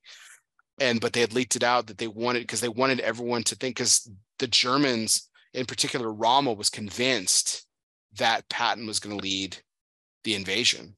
And you know, he had he had actually gotten into trouble. This was over like the slap soldier incident, et cetera. And um, but they all they thought that was all fodder. They thought that was all bullshit to to try and like throw off the Germans. Like the like Rommel was convinced, like, how do you let your best commander not lead this invasion? And right. Yeah. so it was the ultimate dupe, man. The ultimate dupe. And well Yeah. well executed. Yeah, Um, he survived too. Survived all that. yeah, so that was kind of a personal piece of D Day for my family anyway. Yeah. But uh but Um, if if Hitler would have taken the reins off of Rommel too, uh, you know, that D Day might have ended up differently. So That's It- true. people don't know how big of a of a point that was the teeter on on a massive victory to complete total military disaster that was really it's unbelievable so it's it's something else pretty cool that was a good question man i liked it Yeah, good stuff. So that was our presidential trivia segment brought to you by United Cigars featuring La Gianna Havana and distributors of Jose Dominguez, Bandolero, Garofalo, Firecracker, and the highly acclaimed Atabey Byron and the Alfonso lines from Selected Tobacco. Smoke one today and start living united. Um, almost done with my second third here, but before we do, we want to give a special nod. This is our charity segment of tonight's show. Give a special nod to our good friend, Mr. William Cooper uh, who's on his way back from the DFW area. He was out here at the McAuliffe Open House, hung out with me the last couple days. It was fantastic to see our good friends. And, uh, you know, I'm always pleased that we can do this, man, but uh, bring some awareness to the great organization of Sepsis Alliance, man. It's a fantastic org um, that he's really involved with, really believes in. and uh, you know it's it's it's always great great to be in contention to it because it's not very big. We always say that every time. It's it's you know the the the the dollar donations really impact this charity. It really goes a long way. So every everything you can spare is really great. Yeah, definitely. I mean, it's that's actually sepsis affected so many people. Yeah. You know, it's it's so debilitating that any any help provided is going to be huge. Anything, anything is is grateful. Yeah, no, I and I think that uh I'm going to post it here in the obviously in the the chat and it'll go in the show notes later. But like again, if you don't know, if you're just tuning into the show and you've never heard us talk about sepsis, right? Um, you know, Coop's got an amazing story. Um, and you need to definitely check out this. I mean, like you said, it affects so many people and it it there's so many signs for it, you know. a lot of it, a lot of hospitalization issues are are septic shock. It's septic, you know, it's sepsis, right? That's the problem. But there sepsis can occur outside of the hospital. And that's just like one of the debunked myths that you know it, and information that's available on this website so like know the signs and uh, you know you could potentially save lives and then you know if you feel so called man donate to a good cause because it's fantastic. It's a great it's a great cause. Yeah like coop always says at least go to the site and get a little bit educated in it. So mm-hmm. in case it ever does happen you will recognize the effects side effects or whatever and know what you need to go get it go get help before it's too late. Absolutely all right. Well ben are you ready to talk about the uh you ready to talk about the second third of the cigar? Yeah we can do it. All right. Three two one. And we're back again with another special edition of the Smoking Syndicate and El Oso Fumar Takes. We are reviewing a cigar tonight. Yes, the Black Label Trading Company La Madonna Negra, which is celebrating the 10th anniversary of Black Label Trading Company. And we are smoking the Corona uh, Gorda box press, five and a half by 50. Uh, just a rehash on the blend. The wrapper is Connecticut, U.S. Connecticut broadleaf. The binder is Ecuadorian Habano. The filler is undisclosed Nicaraguan and Pennsylvania from the good old US of A. Again, uh, five and a half by 50, box press Corona Gorda. Uh, if you're interested in this, and you can still find them because it is a limited edition cigar. Some that are, that are still out there, but these kind of went fast. Uh, James was very generous about this. Uh, you know, they put out uh, 900 20 count boxes, uh, which isn't a lot, um, but you know, really, really fantastic stuff. But this this particular cigar retails for 1250 so your box 20 is about 250 bucks. Again, that's MSRP, depends on where your state and all that other stuff, but there you go. So some details. Ben, what did you think about the the second third? That the second third to me, I get more of a spice uptick and the sweetness is kind of down down a little bit for me on the second third. Now you were talking about you got the baker spice, right? And I kind of I was I could see it like faintly, but to me, it started really kind of ramping up in the second third. I got I got a lot a lot of that in the second third, especially like that hint that hint of a nutmeg note. Mm-hmm. Um, the leather is gone. I don't get any leather anymore. It's so earthy. So I get a little bit of black pepper. I still get a little bit of the almond as well, the almond paste we had talked about. Um, also, to me, the fruitiness of it, that dried fruit and black cherry, has kind of taken a back seat as well. Um, on the retrohale, I'm actually getting um, the the breadiness that I was getting before is kind of down, a little bit, but I'm getting a little more spice than the retro as well. Um, still a gr- great long finish. Really enjoying the finish on this, and I mean it is a long finish for me, really long. Um, media. I mean, to me, it's full, full bodied strength and flavor as well. I mean, it's smoking fantastic. I did have a relight, but that was on me. We were talking about the presidential trivia question, and I it just I talked too much and it went out. It's on me. Um, the burn, you know, like we talked about, is a little wonky, but it's a box press, so I don't even care about the burn on a box press because I know they're all going to be like that. Mm-hmm. Um, overall, I'm loving it. What about you? Yeah, we talked about the burn. I mean, so let's let's pick up the construction here. Um, you know, I've had to do a couple of touch ups on it. Um, I think that matters in the in terms of like you know the enjoying smoke. You start to start doing it noticeable. Like when you start noticing that you're touching it up quite a bit, that can be a little distracting. Yeah. Uh, the draw started really struggling for me during the second third a little bit. Um, like it was almost like it wasn't lit for some reason, and then the cigar completely went out on me. So I think that's worthy of note too. Um, you know, it happens. You know, we're talking you know, which doesn't help sometimes. Yeah. Um, but it is worthy of note. Um, I've got it lit back up again, firing on all cylinders. I definitely getting still. Um, it's interesting that you lost the leather note. That came back for me. Um, and that spicy tingle on the lips is kind of smoothed out and gone away, and then it's replaced by that kind of that leather flavor for me on the palate. So very much so on the lips. The retrohale for me is still maintained that really nice spiciness to it. Uh, there's that chili paste that's still kind of lingering there. Uh, you, it, you kind of talked about how they're kind of they're toasted. I'm getting a lot more of that now, uh, where it's a little bit more deeper in flavor. So it's a little bit more sharp in the beginning. Like that's why I said chili paste, you know. So it's a little bit more of that dried chili for me on the back end of it. The finish is still long, uh, and um, yeah, full full, uh, definitely full bodied cigar. Um, uh, but I would say that the strength level is probably medium. I, I wouldn't say this is mm-hmm. super mm-hmm. strong, um, but it's definitely full, you know, full bodied, full flavored, medium strength. So, yeah, it, to me, it's not full bore full. To me, it's it's almost like teetering on medium plus full. To me, like it's just right there at the edge. Um, for for me, I luckily I'm not having any draw issues. I've had no touch ups. So I'm, i feel pretty lucky in that. And a matter of fact, Elizabeth smoking. Look how look how sharp that's getting. I mean, that's that's crazy. But um, yeah. I mean, kind of the same thing. We're getting most of the same thing. That's funny about the leather note. Like I'm not really getting it much anymore, but you're starting to pick it back up again. Um, and I I do. I didn't mention the dry chilies, but I kind of get it. But what's what's odd on mine, so actually get that on the back of the palate, like the back of the throat, right?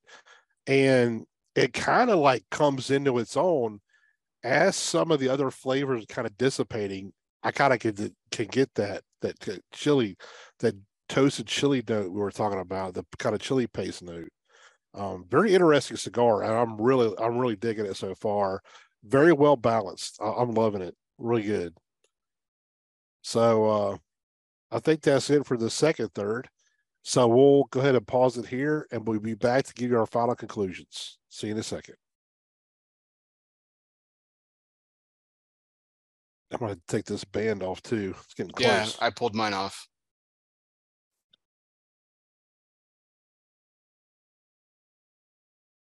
You know, I didn't I didn't actually look up anything about where um James Brown got the name for the Madonna La, La Madonna Negra. Now I know, I mean, I'm Catholic, so I, I, mean, we have a, and I'm assuming that's what this is named after, the actual statue of La Madonna Negra, which is a, a, mm-hmm. it's a completely black onyx statue of Mary and I'm assuming that's what this is named after. And I forgot the background story to that, so I should have looked that up before we came on the air. But I know it's a really famous statue. If I remember right, it's in it's in Spain. I think it's in Barcelona. I think or Seville. Maybe it's Seville. I can't remember exactly where it's at, but yeah, it's a it's a statue, and I think it's about like I think it's like four and a half, four four and a half feet tall, and it's solid black mm-hmm. statue of Mary. So I'm assuming that's came from. I don't know. It could be something totally different, but I didn't. I didn't actually look that up. Yeah. Um. Are we still recording for the review, or are we not? No. I'll, okay. I'll, i have. There's a so there's a quote from the press release. I want to really, really read in the the final third and everything. But uh, they did have they did actually have some collection boxes um, as well in that 900 count release, that 900 box release. So there were like about 50 that were like collection boxes uh, that contained a mixture of ex- actually like 32 cigars, um, all from oh, really? like three sizes. Yeah. So, um, the company hosted a lottery drawing on their on Instagram, and this was back in June. So, uh, and announced where the stores that were receiving the block, the box, the commemorative like collection boxes and stuff. So, um, that's cool. Yeah, I would have loved to get a hold of them. Yeah. So, um, but yeah, I think the, I I, I really think the uh, the again, it's very you know he, he Black Label's always had this very gothic theme to it. It's very been you know dark. You know they've really embraced black. You know obviously the that being yeah. that being, uh, you know for a lot of things that like, you know when I use the term like on the nose, it's usually backhanded. Um, I like it, man. I like that they've embraced it. Like, and I, I you know, it's it's been kind of their identity and and yeah they they get super creative on like the black blackwork side but like black is always kind of like their foundational piece like you know even with like things like the porcelain or the the royalty and things like that that have a lot more white on the labels um mm-hmm. they're just very dark themed you know and i like it i, like I love the artwork. yeah. Oh james and james is incredibly talented it's great it's so great. It's so cool looking. Every every label they put out, I thought that's badass looking. Mm-hmm. You know, all, all their all the different paraphernalia they have with all the different imagery on it is looks really freaking cool. Well, the fucking poison dart, you know, from Blackworks this year too. Like that, awesome. I still haven't had that one. I got you, man. It's, it's coming. That. It's coming. I told you it's coming. Okay. Yeah, I got you. So, um, Maybe a roundtable we should do. I well, I thought yeah, I was gonna say I thought we were gonna do potentially a roundtable for it. So, um, but in other case, I got you. Um, cool. So, um, a couple more fun segments here. Um, as we're kind of rolling through the final third of the cigar, but uh, we'll go ahead and kick things off with uh, the Everybody Eats segment. Yeah, it's sponsored by Postania Cigars if you always make sure that your servant's towel is bigger than your appetite, everybody will always get theirs. Postani Cigars is more than just great cigars made by cool people. They embody an attitude of gratitude and grit. With Postania, everybody eats. So, uh, Ben, you've you've been around for a couple of these. Um, that um, what is your favorite thing to make or share with other people? What is your favorite dish, favorite food that you love to make and share with other people? Creole gumbo. That's so weird for you, man. I, I, can't, I can't believe you picked a Cajun recipe. That's just weird. That's bizarre for you. Man, right. I grew up on that. That was it's always been around, you know, it's a bit of family thing forever. Like, so my grandma would call her my mama. She used to make this huge pot of seafood gumbo, which is Creole gumbo. Right. And we would always have it at family gatherings. And it was always a tradition. We always used to have it on New Year's Day as well. You we always have a big pot of gumbo. So, matter of fact, I've, we're actually going back home to the Mississippi Gulf Coast for the Christmas holidays um because our niece is having her first baby so it'll be born like about a, a month before we get down there of course my wife's freaking out. Can't wait to see the baby. Got to go see the baby and all that. So we're actually going down there and we're talking about we're going to cook some meals. And the first thing was asked for was for me to make gumbo. so I was like, okay, I can make the gumbo. We're going to make some gumbo. So, um, yeah, so I'm going to be making that. That's that's that's just a family tradition thing, dude. Like it's always. And here's the thing too. Like my my mama never had a recipe, right? She was old school. She just made it, right? And never had it written down. So luckily my aunt was like wanted, you know, she wanted to make it and she's asking, you know, hey mama, what do I put in here? She says, Oh, you a pinch of this, a scoop of that, teaspoon, you know, no, no measurements. They're like a cup, a teaspoon, you know, none of that shit. It's just like, oh, a little dash of that, a little, put, put, put, put a little bit of that in there what the hell? How much is a little bit of that? You know, what exactly a pinch? You know, like, so she had to actually go over there to my, my grandmother's house, and when she was making gumbo, to try to figure out the measurements of the stuff she was putting in her yeah. put in her gumbo, you know. So it it's it was kind of hilarious. So my aunt has finally gotten the recipe down and you know I've made it. We've kind of made some tweak. Like I, I remember a little bit more of this in there, so we tweaked a little bit, and think we've got it down exactly what my how my mama made it. So, you know, it's it's like a heritage thing, really. You know, I mean, that's all the food I grew up on back then. It's it's like holy, man. It's like a holy thing. Gumbo's a holy thing, dude, and it's. I really dig. I really dig like the the the Cajun style. Like I love I love Cajun cooking, man, and I think it like it's gumbo is very sacred. I'm a big jambalaya guy. Uh, I will rock the shit out of a jambalaya. Love making it, love eating it. It's fantastic. Um, that's crawfish etouffee, good stuff. Yeah. Um, shrimp Creole. So here, here's a question. Let's talk about crawfish for a second, because like I think I think for for you and I, and I think most people, especially like in the South, there's like this appreciation, this affinity for it. It's an event, right? Yeah. The crawfish oh, yeah. boil, the newspaper, you know, dumping a ton of crawfish. You know, there's lemons and garlic and sausage and potatoes and corn and I mean, it's literally a feast and it's fantastic.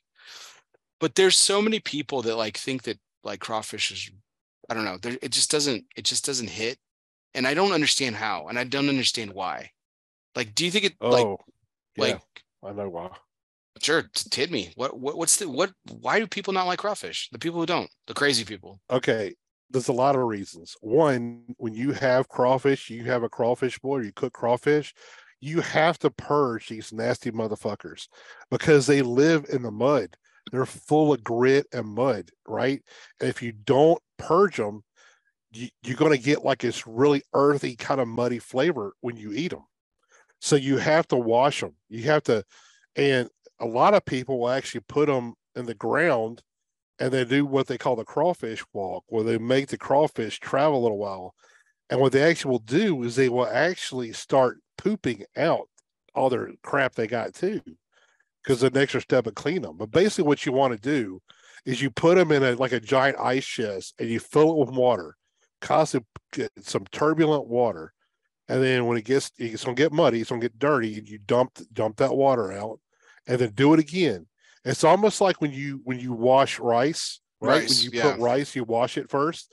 You, you wash should. it till a lot of people don't, but yeah. yeah, you if you don't, you're fucking up. So wash your rice and it comes cloudy water and you dump it and you do it again and you keep doing it till that water's clear. The same with crawfish. When the water's clear, they're ready. So, and then the other thing is too, um, a lot of people under season crawfish. Like I've had them, you know, like I went to Mississippi State, which is the north part of the state, right? Now, there was a place up there that was famous for their crawfish. Our first semester, we're like, oh, cool. That was actually our second semester. It was in the spring when they're in season. Um, because there's actually not a huge season for crawfish. Just like January to just after Mardi and it's kind of over, really. Sometimes you get into May. Um, but they basically just use a shit ton of black pepper. Like mm. it wasn't it wasn't nothing to it. I'm like, hell, the hell is this crap? You know, it was almost un- to me. It was yeah. my, me and my friends like, coast was almost unedible. But the people up the north part, it was like, oh, this is great stuff. It's like this is shit. So from then on out, we actually would have our friend truck up a shit ton of crawfish, and we did a massive crawfish bowl at one of our friends' houses every uh, we call Super Bowl weekend, which is like basically homecoming during the spring, and did a giant crawfish bowl. We had hundreds of people there to do it real. So you can you can fuck up crawfish, and the bit, but the biggest mistake is to not cleaning the things. You got to clean them. You have to. Yeah. if you don't, you're just you're wasting your time. I want to come back. Money. Yeah, I want to come back to Cajun cooking for a second with this too, and uh, but I do want to I, I, do want to interrupt this this Pastani segment to talk about Sean Miles, who's been incredibly generous when it comes to the Sepsis Alliance.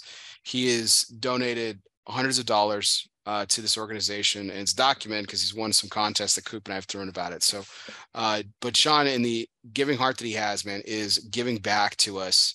So listen up, guys, everybody listening, and this is this is going to go on. So if you're listening to the podcast later, wherever you listen to the podcast, Spotify, Google Play, Podbean, iHeartRadio, Apple Podcast, whatever, it is live. Okay, so I will announce a winner on the page if you do this. Okay.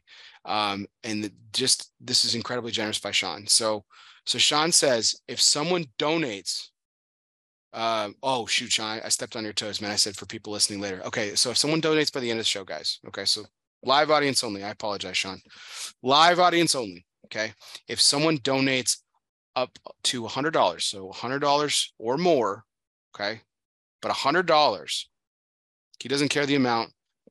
Uh, as long as it's $100, he will drop them a vault gift card for an equal amount. Wow, that's awesome. So gift card uh, for the vaults and uh, $100 uh, of or more, whatever you donate. So if it's at least 100 bucks, he'll give you uh, basically $100 in product. If you donate 125, so on, etc. So, uh, oh, oh, Sean's changing the rules. Good job. Anyone live or listening. So I will announce this on the page. If you're listening later, sorry, Dan corrected. Okay. If you're listening to the podcast later, Sepsis Alliance. Yes, check it out. Okay. So it's sepsis.org. S E P S I S dot org. Okay. I've thrown my email in the chat. Elosofumar at gmail.com. Elosofumar at gmail.com. E L O S O F U M A R at gmail.com. Okay. Or Facebook Messenger. I don't give a shit. Just get it to me. The first person to donate $100 or more, Sean's going to give you $100 for the product in the form of gift cards. So good stuff, man. Good stuff. Sean, you were so generous. I really appreciate this. This is fantastic. Thank you. That's really awesome, man. That's so cool. So, uh, but getting back to the Cajun cooking, so um, I, this is something you so it, it, it it's come up it's well it's come up since and it actually came up in the chat a couple of minutes ago. Um we we loved a lot of things about the great smoke this year you know and it there was a mardi gras theme. So i mean they were doing food so high standards for mr ben lee right? So um you weren't a fan of the jambalaya that they put out huh? No the gumbo and jambalaya was terrible I mean, it was it was not good. I, I just remember watching the guy make it. I'm thinking, what the fuck is he doing? Because I mean, jambalaya basically you you know you you you get the boil going, you put your seasonings in and everything, and you throw the rice in and you cover it, and you don't fuck with it till the rice is done. Right? It's like paella. How you make paella is the same way. You just cover it and let it go, and then when all the the seasoning and the liquid is absorbed in the rice, then you can open it up and you and you stir it. Right, that's what you do. This guy just had white rice and threw some bell peppers and other random vegetables up there, and then just threw the rice on top of it. And it was I don't know what the hell he was doing. It was like I was like uh, like that doesn't go in jambalaya. That doesn't go in jambalaya. That doesn't go in jambalaya. It was just weird as hell. And the gumbo was worse. I mean, really you don't really mix meats in gumbo either, right? You have seafood or you have meat. You don't mix the two. You you don't you don't do that. That's that's Creole gumbo is seafood, Cajun gumbo is meats. Usually it's like andouille sausage and like anything, it could be any damn meat, right? Then Occasionally anything. So it could be rabbit, chicken, squirrel, whatever, anything. And Creole is always it's always shrimp and and uh, and crab meat. That's it. I mean, some people would put oysters on in it. I don't. I particularly don't like that. I just do shrimp and crab meat, and that's it. And the roux has to be dark. It needs to yes. be dark like this. It doesn't need to be this color. You know, it doesn't need to be white. If it's if it's tan colored, you you fucked up. I mean, when I make roux from scratch, it takes me about 45 minutes to make it. That's the thing, man. It's like, yeah, you're and you're doing it constantly, dude. It is a l- labor of love. So the thing I wanted to talk about, we're a big fan of this guy, and it's just it's he's first of all he's fucking hilarious, but man, he makes some damn good food. Stalekracker, dude. Stalekracker, Stalekracker. dude. This guy is so goddamn funny, and he makes some of the best fucking Cajun food.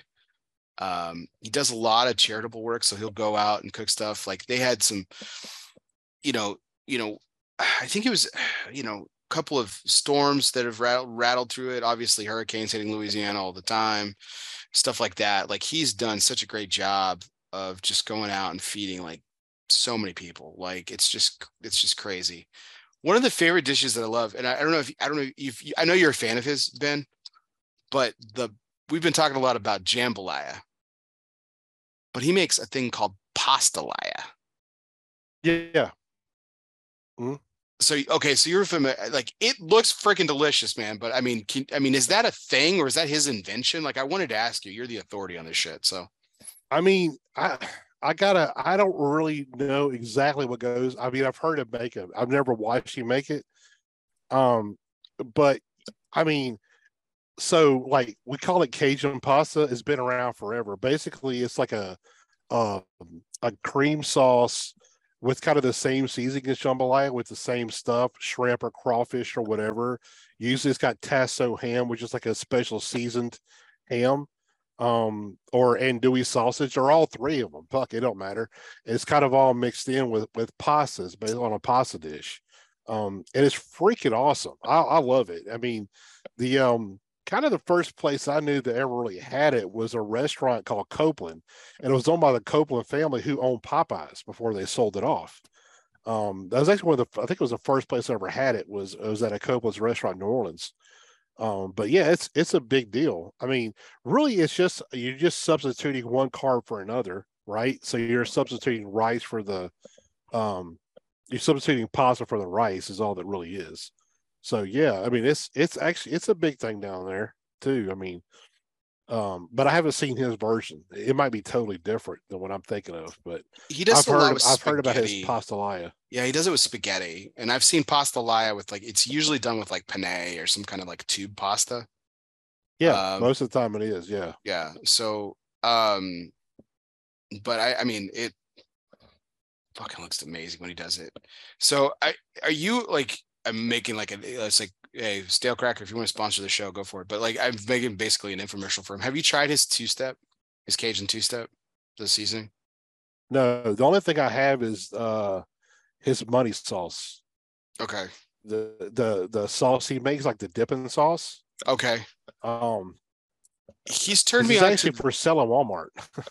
yeah, yeah, he yeah, he's for sale at Walmart. He there's another one too that he turned it's not his brand. Uh uh, it's it's what they call American Worcestershire, um, but it's made by um, oh god, it's made by the hell. Uh, I'm gonna fuck this up. It's got my name in it, but it's like it's it's Baron something W sauce. Baron Burton's. That's what it is. Baron Burton's. Baron Burton's W sauce. So they, they call it the tagline is, is Americans Worcestershire.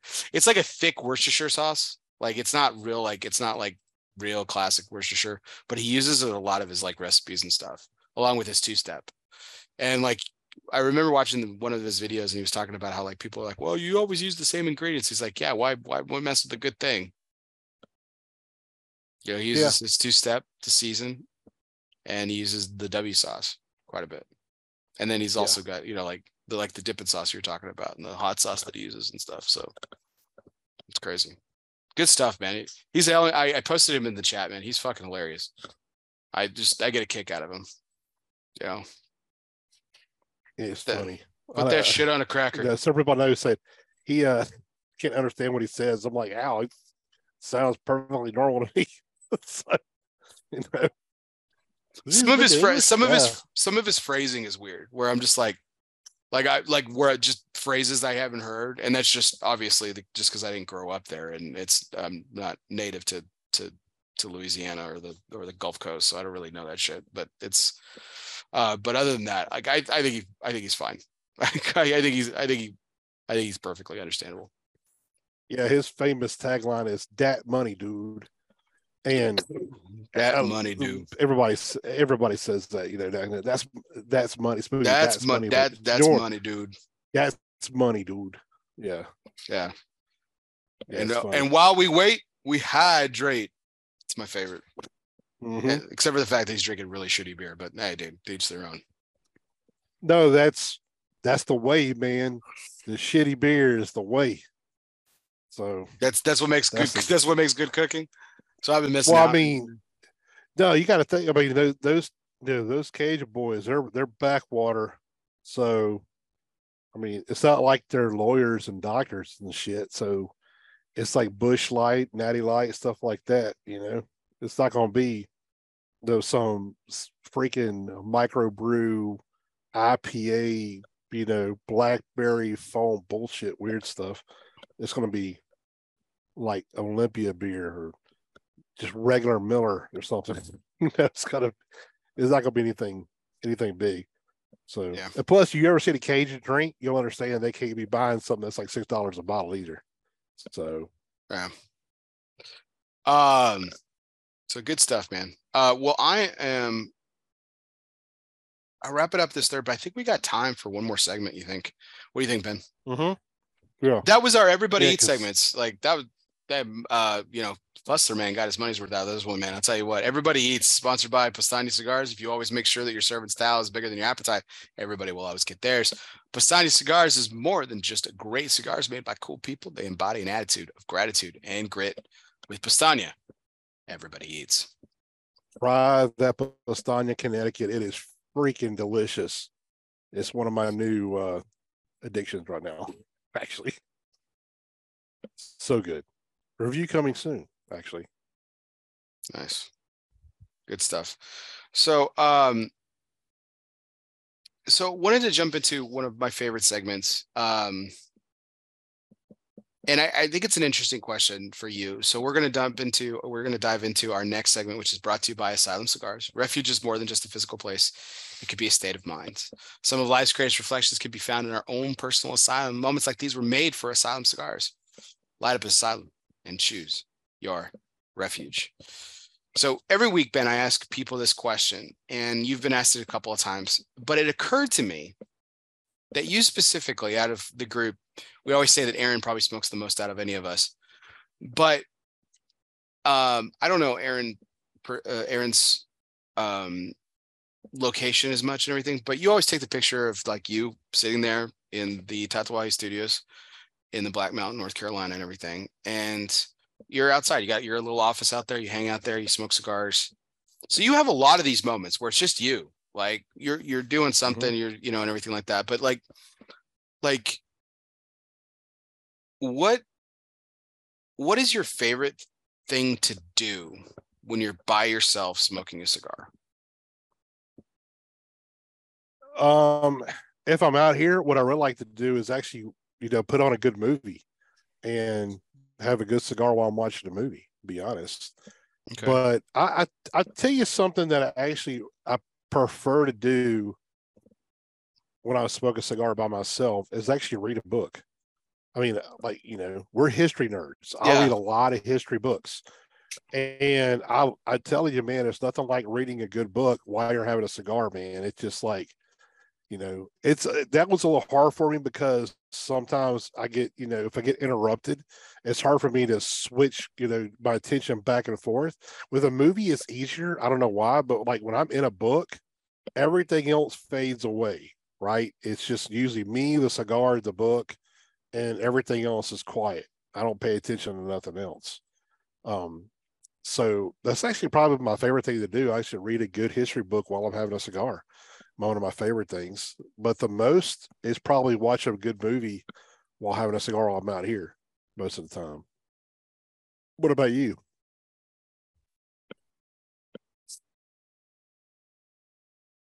I love reading and smoking. I do enjoy that. I I do I I- I started this segment because I do find myself kind of just smoking and just enjoying the moment. Nothing really doing, you know. Don't really have anything Yeah. in my hand.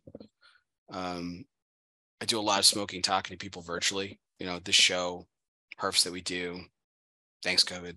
But, you know, it, it's kind of been a ritual, you know, even as, you know, obviously things have opened back up and all this other stuff and life seems normal again but um the thing i think i really I, I i enjoy the movie thing too as well um but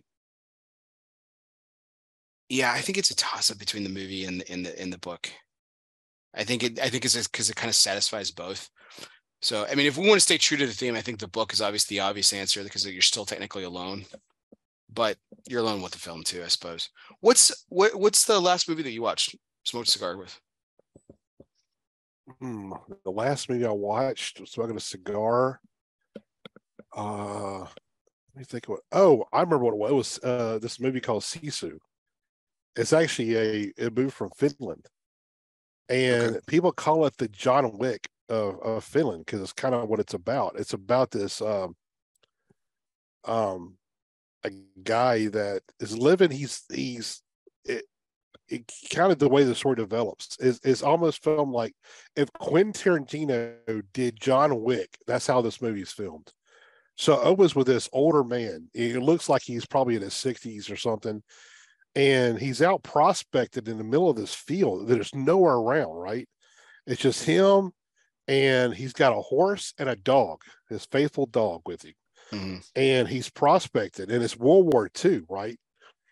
and you don't really know it until like he you you see this group of Nazi soldiers they're actually SS troops that are they drive by and they're looking at him. You know, he's trying to just basically keep to. He don't want to deal with them. And they're driving by. And basically the movie's about him and his and basically they're like, oh look, you know, we're gonna fuck with this guy. And how bad of a decision this was to fuck with this guy because well later on they find out was he was a Finnish commando and he was almost like their version of Rambo. So they uh they kind of fuck with him, but he goes all John Wick on their ass. It was really good. it's really, really good movie. But uh yeah, it's it's a Finnish movie. But uh they got it dubbed, thank God. But uh that was really that was a good one. But um I think actually what I've been watching the most lately actually is actually old 70s television shows, early 80s. Weirdest thing, I don't know why. When I was growing up as a little kid, one of my favorite TV shows was Chips. And one of the channels on YouTube has got it's called Charge, it actually has that. And when you know when you watch something on on YouTube or YouTube TV, it always says if you like this, you'll like this stuff too. So I've been watching like Chips, Kojak, Rockford Files, Magnum PI you know, just random old and Quincy, just just shit from the 70s and 80s. And it's more like a nostalgia thing. Cause like I, I kind of look at it from a history perspective too. Like I'm paying attention to like, you know, when they're driving down the road, the billboards that are up or the the the you know, like or if they go to a restaurant you know, look at the prices on the menu, you know, a cheeseburger, 20, 25 cents or some shit, you know, you just, just stuff like that. I think is find as interesting or something, or like Miami Vice. Like I tell my wife this mm-hmm. too. I was watching Miami Vice too. You, if you took Miami Vice from the eighties and you just re-aired it right now on NBC, it would be fine. Like to, it was, it was like really cutting edge back in the day, you know, real mm-hmm. edgy and I think it's still it still could be like that. You know, if you, you put it on TV now, people still think it still think that about that TV show. But um, yeah, it's just kind of it's kind of a mix of old TV shows and and like you know movies too. You know, so it's yeah. But the last one I watched was actually was Sisu. That was that one was pretty cool. That was a cool movie. Um, but yeah, we're we kind of like movie fanatics here though. But if I if I don't watch it with a family, obviously I'm not out here smoking a cigar. I'm watching it in you know our family room, but out here there's no telling what because I'll be I'll just I'll flip on. I got a Chrome Chromecast out here and I'll flip it on. It's got like suggestions on there. And I'm like, oh, I haven't seen that forever, or oh, I haven't seen that one. I'll click on it. It's so it's it's like random on what I'll be watching at the time out of here.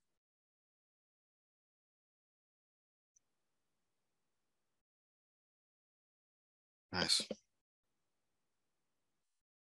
Nice. I I just yeah, I enjoy I enjoy watching stuff, man. Um the uh movie that I've been hooked on lately, there's actually two of them. Um both Guy Ritchie films, but and they're very very interesting style. Hugh Grant's in both of them and he plays a very similar character um in both his accent and darkness is kind of the same in it, and he's pretty good at it. But have you seen have you seen either uh uh the gentleman with oh my god, yes. Okay, have you seen Fucking that Operation? Oh, it's fucking amazing. Have you seen Oh, Operation. Fortune? No, That's a little newer. That's newer. Check it out, man, if you can. Okay. Operation Fortune. It's Yeah. Jason Statham, Aubrey Plaza. So, um, Bugzy Malone, who plays uh, the leader of the in- the the the thugs, you know, Colin Firth's Mhm. boys in The Gentleman, is a main character in Operation Forth, uh, Fortune, and he's really good in it too. Um, oh, that's cool. role's a little bit more prominent. He's a completely different character, obviously. Um, and I think he's I think he's really good. But um Hugh Grant, I think, is phenomenal in both. The gentleman, though, specifically, um Mark Strong's in it. Charlie Hunnam is fucking fantastic in that film. I Oh, love I 100%. love Charlie Hunnam. I've loved him since Sons of Anarchy. I freaking I just I think he's awesome. I think that that script is incredible.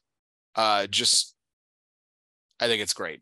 I think it's absolutely great. It's such a great film. So uh, I'm glad you like it too, Ben. Totally dig it. Who's your favorite character in it? Charlie Hunnam's character. I Yeah. think his character ties the whole damn movie together. you Yeah. know? I- I mean, and it and he's it's his character is really multifaceted too. Like you, you couldn't really peg it for one or other. I mean, because he can go from being super suave and very intellectual to fucking just an ass, absolute killer. You know, Yeah. it's like in a in a flip of this way, and then back again. You know, just Yeah. cool. It's a great character. So the dialogue, so the the the structure of the film. So if you guys, uh, this isn't a spoiler, but it, the, the the the foundation or plot of the film is laid out uh, through the retelling. Uh, the the telling of the story is this discussion between Charlie Hunnam's character and Hugh Grant's character. Hugh Grant did it's. I, I found out the trivia on this. This is crazy, right, Ben? It makes sense when you think about how the, the, the movie is structured. Fifty fucking pages of dialogue and they did Yeah. that they did that in like three days of work like three days he like just that him and charlie hunnam going back and forth for you know it's just crazy in fact the, the funny part of this is is that hugh grant actually ever never actually ran into met or interacted with matthew mcconaughey who's actually the, the center character of the film um That's wild. yeah. The entire time during filming, the the first time he went tied to the specific project that he actually met Matthew McConaughey was on the red carpet at the premiere. Wow. Yeah. Another cigar guy too. Yeah, for sure. Yeah, Matthew McConaughey smokes a few cigars actually in this film. So, hmm so Yep, he's great. Actually, he's in New Orleans a lot having cigars. Quite a few times. cool. All right. Well, I think we're wrapping up the last third, Ben, of this cigar. So why don't we uh take care of business here? All right, sounds good. Coming back in in three, two, one. And welcome back. We are talking about the final third, thoughts on the final third of the Black Label Trading Company's La, La Madonna Negra, the 10th anniversary milestone cigar. We are smoking the Corona Gorda size, which is a box pressed five and a half by 50, uh, made at Oveja Negra Cigars in uh, Nicaragua. Wrapper is American broadleaf, U.S. Connecticut broadleaf, Ecuadorian Habano binder, undisclosed filler of Nicaragua, and tobacco from the good old US of A, right in the state of Pennsylvania. Thanks for the filler. So, Ben, how did this cigar finish up for you? For me, it's it's um it's it's quite different in the final third for me. Um, I get a lot of earthiness. That leather's made a new appearance. I'm getting a lot of black pepper now. There's quite a bit of black pepper, especially the retrohale. You get that black pepper tingle for sure on there. Um, I don't get a much of a nutty note anymore. I don't get that almond paste at, that much anymore. Um, I'm picking a little bit up of of some some woodiness as well on the back end, but predominantly what I'm getting is some earthiness and the leather.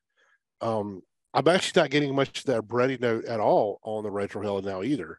Um, I'm just getting a lot of black pepper, and I'm actually getting more tingle on the palate as well from that from that spice. So to me, it's more earthy and spicy than it is it has ever been the whole rest of the cigar. Um, what about you? What are you picking up on the final third? I've really, really uh, had a very similar experience. Um, in the final third, I got to be honest, kind of for the me. Now I've smoked several of these, and it, I will say, I, it has been inconsistent with my performance and other other interactions with it. Uh, the final third has always been the weakest third for me. So uh, over the span of the other Vitolas and the other experiences, even with this size. But for me, that unfortunately, this this one was probably my least favorite of the thirds and my least favorite experience of finishing up the La Madonna Negra over across the other experiences. Um, I think I jinxed myself, Ben. To be honest, man, in the first, the second, third, I had one relight. Uh, I had three relights in the final third. Could not keep it yeah. lit. Um, just Me sucked. too. Um, and yeah. This is unfortunate, uh, but that does take away from the experience a little bit. But that n- almond paste that we're talking about, because almond paste has that very nice sweetness, nut, sweet nuttiness to it that's gone. But for me, that nutty nuttiness is still there, but it's more like a dried peanut. I got a dried peanut taste to it, um, which isn't bad. It's not off-putting. The flavor is still good. Uh, some black pepper is really strong, like you mentioned. The finish is still long. It lingers, uh, specific, specifically on the retrohale. The smoke is heavier than ever. It kind of is increased in weight. You were talking about the viscosity, a little bit of the smoke, um, and um, yeah, it's uh, by far my least favorite third. Um, construction held up really good to the end here. I'm still puffing on a little bit. Uh, I will say this, man, it's not incredibly accurate. It's not hot, you know, just get a lot more earth, a little bit more dank, you know, but you know, still balanced. Just my least favorite third in my experience. So what was your favorite? Yeah, it's my the, the first third. Okay. I like I like the first third because for me it had a had a lot more stuff going on, and it was more it was very well balanced with the sweet and savory and the spicy. Uh, was all everything I wanted was in that first third. It was really good. Second third was pretty close, but the last third, I'm like you, it's it, it's not not not my style because it's really earthy and peppery now on the on the final third. Mm-hmm. like I said, when I when I retrohale the last third, it's it's hard for me to do a full retrohale because it's so much spicy black pepper that mm-hmm. it's kind of bothering bothering my sinus a little bit. But I mean, I it's not it's not something that I would I'm like I'm ready to put it down. It's just a trail off of the flavors pretty good. For me, it's a pretty deep trail off of flavors the final third. But it's uh it's still to me is pretty good. I did have several relights too on on the last third. I didn't really have I had one in the second third, but that's when we're talking about one of the trivia question. So we were talking, so I just figured it went out because I, I, took too long. But on the first third, I was puffing and it kind of it went out twice. I do two relights on the final third. Yeah. Um yeah, it was a bummer, man. That that was that that kind of experience. The first tour was was the ticket for me too, man. I really enjoyed it. Um, uh, for what it's worth, I've enjoyed the size of this Vitola before. The my, the, my favorite's actually the bigger one. Is the five x fifty four, the Robusto box press, is my favorite of all three. I do like the Rothschild too. I think the Rothschild has a lot more spiciness to it overall. Um, but the the Corona Gorda is a good size, man. It's it's um yeah, but unfortunately, it's it's probably been my least favorite experience with it. And that's not saying anything because I enjoyed it thoroughly. But um, but yeah, the final third kind of just made it uh, you know, brought the brought the whole experience down a little bit, unfortunately. So what would you score it? So let's get into the scores. Uh yeah, so the for me again, the um it's I don't think it's consistent with my other experiences with it. I'm not being an apologist or trying to cover my ass or anything like that. It's just the reality of my smoking experience with it. I think it's a great cigar. I think it's incredibly flavorful. The first third, again, is the ticket for me. Um, based on my experience in the second third with the relight, how the flavor continued to um, be in, it's still incredibly balanced and everything like that makes it a solid cigar for me uh, the final third just dropped the score though this was this was trending to be a 90 or 91 in the first third and it kind of just mm-hmm. subsequently went down for me. So the final score for this one for me is an 88. Yeah, that's that's a good score. Um, I'm gonna go a little bit higher. I'm gonna give it a 90, and because I what I was I was out like how would I score it in the thirds? Right, the first third would be almost off the chart. It was mm-hmm. so good, second, third, you know, it was it was still really really good. Uh, but the last third to me was a huge drop for me. Like to me, if I rated it just on the last third, it would be like an 87, 86, 87 for me. Um, but like the first third, the second third were really good. So kind of kind of to balance it all out, I would that's why I think a, a 90 would be a good one for me. Um, I think it's a really good cigar. Like I, it's just to me, it's still it to me it's a box worthy cigar. Like I would love to have a box of these, honestly. Um, so it's it's a fantastic cigar. So yeah, I mean, I mean, I I I feel like I rate kind of average. I don't know. You're you're a harder rater in ratings than than pretty much the rest of our team, really. Um, so it, it going by that, you know, I think we we're pretty close. You're 88 and by 90 is pretty close. So I think we kind of got got that a good a good spot for this cigar. I think good good score for this. And the price point's really good for this cigar, by the way. I didn't mention that though, but what you said was 1280 for this cigar? Uh for 1250. 1250 for the 1250? Yeah, mm-hmm. all day long, dude. It's it's worth 1250 all day. Thousand thousand percent, man. I I enjoyed it. And like I said, I it's my I've had this size before and I've enjoyed it more in other in, in my other experiences. The Robusto yeah. is my favorite. The Robusto would like easily score in uh, you know, the low 90s for me. Um I just that's I, all I, the one I haven't tried. I totally dig it, man. I, I think it's just I I love the I've I've I've really loved to, the the Robusto extra kind of size, that five by fifty four, five and a half by mm-hmm. fifty two. You know, um, a lot of people make that size really good, and I, I do dig it. So, um, yeah, yeah, fantastic stuff. Yeah, really good. I mean, so you know, I think we just covered this pretty well. Uh, fantastic smoke. Definitely go out and try it if you if your brick and mortar has it. Definitely go get them before they're they're all gone. It's a limited edition, so not gonna be around long. So if you can still get them, yeah, grab them for sure. So if you're watching this on YouTube, please like, comment, and subscribe. And on that note, we'll see you next time. There we go. Stop that recording. Got it.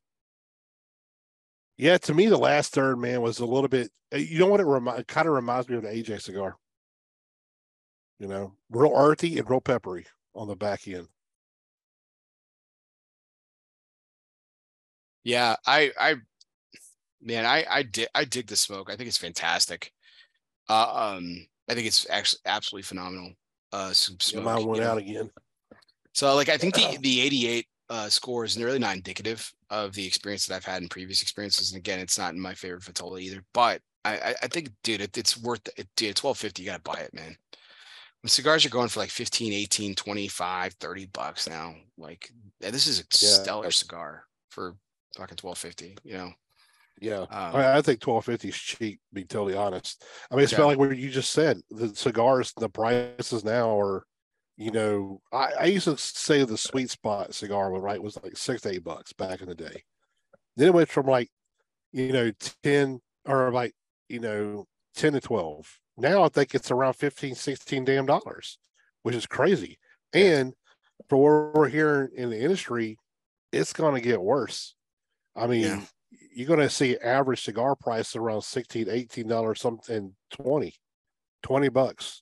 Yeah. And it's not because they're being greedy. It's just things. It's just got, stuff's gone up. Mm-hmm. Fertilizer is a lot more expensive. They're having to pay the workers more because they're having the same, you know, worker problems that everybody's having in any industry. hard to find people right now. Mm-hmm. You know, uh, shipping costs. People don't realize that shipping costs has gone up a lot. You know, and just think how many times a cigar, the stuff for cigars is shipped. Got to ship it, you know, from from the fields to the warehouse, warehouse to the factory or a bodega, to then from bodega to factory, from the factory to, you know, where they they got sent off to you know to depots, and trade the ports, get the port to the whatever port the country going into, and then distributed from that to the to the headquarters or, or warehouse in, in like the U.S. from the U.S. warehouse to retailers. That's a lot of shipping and that's yeah. those price the shipping prices have gone up a, a good bit You mm-hmm. know, and with the strikes now, with with some like UPS and probably FedEx coming soon, and everybody else, it's going to get worse. They're going to have to make up that difference in the in the new pay rates somewhere, and it's going to be us paying it, and you know the customers. So it's only going to get worse. So twelve fifty band is is really I think it's an outstanding price, especially for anniversary limited edition cigar. I mean that's crazy.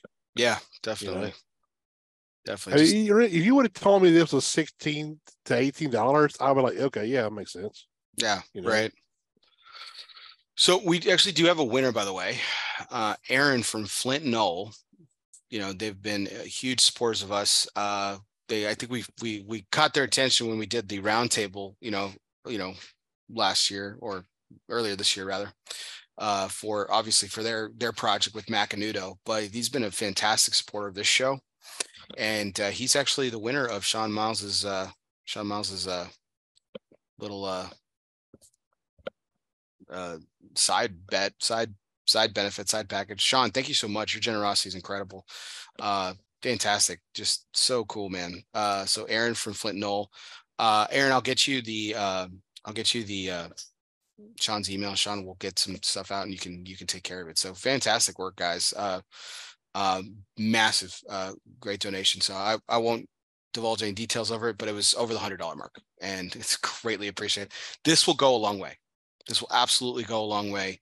Uh, to Sepsis Alliance, just man, they need they need every dollar. Really, really matters to these folks. So this was an incredible donation. Thank you so much, Aaron. We really appreciate it. Um, just thank you, thank you so much. And Sean, bless you, sir. What a great, what a great, uh, you know, what a great note of generosity. Thank you so much. He's so, just happy because Ferrari won the race, the F1 race today. That's probably it. Yeah. Yeah. Yeah. Sean's on a high right now. So that works. And his Giants won. So, you know, they came back from that dreadful performance in week one. So he's happy. So that's good. So yeah, that's, that's crazy nice. that they won a game. uh I uh I I I I going back to the cigar that I heard Ben, I, I really enjoy it, man. I think um we've we've talked about this several times on different shows and stuff like that. I, James has just got an incredible knack for blending, man. And he has so much again, he has so much fun with it. You can tell he's really into sizes that you and I dig and it works for them. You know, like they say that like these smaller ring gauges don't sell and they don't move and stuff, but he makes it work, man He makes it work. Yeah. Yeah, I agree. I mean, yeah, he does an outstanding job, man. Really does. I mean, like I said, I love the Black Work Studio stuff. So he plays around with tobacco, magic happens, no mm. doubt. Good stuff, man. Good stuff. Well, um, we got one last question, Ben, to wrap up the evening. And that, of course, is our curveball segment, which is, of course, uh, brought to you by Dunbarton Tobacco and Trust. Fastballs or curveballs, it doesn't matter since the company's inception. Steve Saka has been knocking them out of the park seven consecutive years in the consensus top three. Actually, eight, excuse me, eight consecutive years in the consensus top three. Our good friend, Mr. William Cooper, is predicting I'll be nine with the Papa Saka. He thinks that the Papa Saka will win the consensus this year. So that would make it nine. Crazy. Crazy. So, um, but here's your question tonight, Ben. So, you know, obviously the the acquisition of Alec Bradley by STG kind of rocked the cigar world uh, a while back, and uh, that presence was obviously felt when STG returned to the show, or rather, it was forged to return to the show uh, this past year, the PCA trade show in July in Las Vegas. We had the opportunity to go around the booth and uh, purvey some of the products, have some products which were really good and everything. So, um, Ben, you've been doing this for a long time and you've seen a lot of acquisitions happen and everything like that. So I have a two part question here. What do you do you think that there is another, it doesn't have to be by STG or Forge or anything like that, but do you think there's another acquisition that happens in the calendar year of 2023? We've got four months left, three months left, three and a half months left.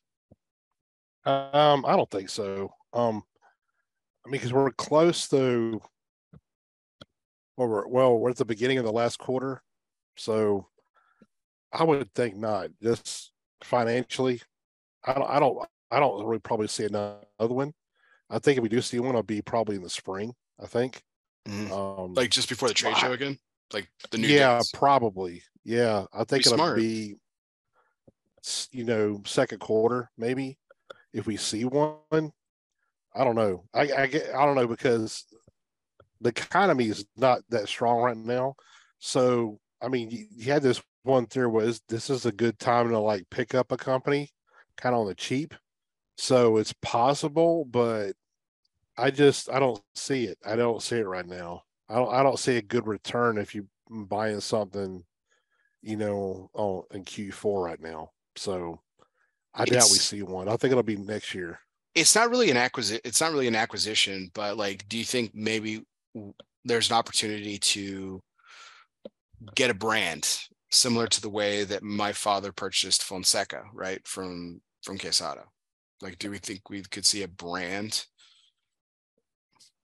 That though that's possible because that one's not as heavy as buying an entire company like an Alec Bradley, right? So acquiring another brand from somebody else is it's very possible. Mhm. Um, I just don't know who it could, what it would be, honestly, at this point. Um, So there's there- there's no rumor about this, but this kind of this thought came up discussion this this past week, and what's a and I started thinking about what's a brand that I would like to see really take off and isn't really doing much for that brand. So I'm gonna ask you that question. What's a brand that could be done like could use a facelift, could use a change of scenery? We'll call it that. I have an answer to this question, but if you want me to say my answer while you think about it, that's fine. I can do that. Yeah, go ahead. I got, I got a couple of things. Cusano 18 from Davidoff. Davidoff's done so much other stuff with their like all their other lines, right? Like they've done a you know they've done some stuff with Avo, they've done some stuff with Camacho. The Camacho Nicaraguan was a big hit for them. They've continued the Liberty series, you know, things like that. You know, um, the Broadleaf, the Camacho Broadleaf, the newest one, right? You know, so like they, you know, the Avo Caribe. So they they've they've they've done some stuff with these other brands, right? That they own. And I just keep waiting, man. I just keep waiting for Cusano 18 to get something. And I'm still waiting. So I'm just kind of like, man, look, if you guys aren't doing do anything with this, like, man, maybe divest yourself of that, make some money off of the sale, and have someone else have their way with it. Because that's it's a really good cigar, man. It's a really good cigar. Super smooth, super mild. So it doesn't necessarily fit. Like I don't see James Brown ponying out the cash for it. I don't know if he'd have a good place for it in his portfolio necessarily. But um, and I'm only referencing him because he's we talked about him on the show tonight. But like I think for the right fit, like a change of scenery would be really good for that brand. Yeah, uh, yeah, I do too. I, I, I don't know. Davidoff is doing a lot of strange things the past couple years, um, and they're really, really, um, cautious with this FDA thing. Re- super, like way more cautious than any brand that I know of, and the Cusano brand is all predicate, everything. So I could see them just holding on to that just in case the FDA thing takes a turn and they actually how the you know they, they gotta have these predicate blends. Um I mean I don't know. I don't I don't see them selling really anything. Just because they just they're out of a history of not doing that. They'll buy something, but they don't really they, I don't know they don't really sold anything ever but Cusano is something that could use a facelift for sure. It needs something because I, I mean, they had that since they bought that, they don't even done anything with that, that brand whatsoever, like nothing. Um, so it could use something, but I, I was thought they were kind of holding on to that just for the predicate blends that they have for that. So I don't know. Like I said, the past two years they've done some questionable things. So there's no telling. Honestly, it's it's hard to hard to tell what they might do. Yeah. I, I don't know. I just think a change of scenery would be really good for it. So Yeah, I'd be going by that too. Even the Griffin line too. Same thing. I think you got to do something with one of those, man. Like it's like Yeah. they're great brands, but they really haven't done anything with them. It's really sad. No, the last thing they did with Griffin was the Griffin Nicaragua, which was outstanding. It was a great, great cigar. But since then, nothing. Hell, I haven't even seen either of those two brands on any any shelves anywhere in in a long time. So who knows? I don't know. I don't know. And uh, what I was thinking of that somebody could grab would be warped. That's the oh, just one. just the the entire oh the entire brand like Kyle Gellis sells out. Yeah, yeah. It's not much is happening there. You know, I mean, he's he's got interest in all kinds of other stuff now, coffee, wine, whatever. So I don't know how focused is he on the warp the brand itself anymore. Well, he expanded outside of Nicaragua with he when he started using a Dominican factory for some stuff. So he's got some new stuff working. I think that that positions him really well if he wanted to sell the brand. You know, he's yeah. he's pretty diversified. Um, I don't know. That'd be interesting. That'd be interesting. Um, who would buy them? I mean, like you think like another like an STG or Forged or something like that, or do you think like someone else could get them? I don't know. Maybe somebody else. I mean, I mean, he was always with Aganorsa for the longest time. Maybe Aganorsa yeah. could pull them in. Yeah, that I mean that that that makes logical sense. Um, I have this like this idea that like I I I don't think for the Levin family of Ashton, like I don't think it's in their cards to actually be in acquiring mode. They built up their browns from the ground, but like like how cool would it be? Like you use use warped, I think is a good example. Like you use someone like warped, where it's a whole other class of audience and consumer at that point if they brought in someone mm-hmm. like that. Like I would think I would like to see Ashton get a little funky. Be like you know to, to like kind of like kickstart you know kickstart the brand a little bit rejuvenate it a little bit. So but yeah, i don't that would actually be somebody i could i could see somebody like ashton if if they did sell Cusano i could see ashton be the one that would pick yeah that'd be perfect for them. Yeah absolutely. Yeah perfect right in their wheelhouse yeah I, you know who I thought would be interesting. This is just again, this is just all. We're just we're just talking shit, guys. So like, don't take this for anything. There's no there, there's no deeper meaning. We're not dropping hints here. But you know who could have fun with it? I think uh, because he really he has Connecticut offerings, but he doesn't have really that that smooth, light, creamy, classic Connecticut. Like the Cusano 18 is Christian Eiroa, like an under CLE or something like that. Yeah, that's true. So I, I, would see him probably more developing his own though. yeah. Know, more than he would buy buy another brand and pull it up under him. Yeah, you know? that's true. It's true. I don't know. Good stuff, man. That was our Dunbarton Tobacco and Trust curveball segment and fastballs or curveballs. It doesn't matter since the company's inception. Steve Saka has been knocking them out of the park eight consecutive years. Count them up. The consensus top three. Congratulations, Steve.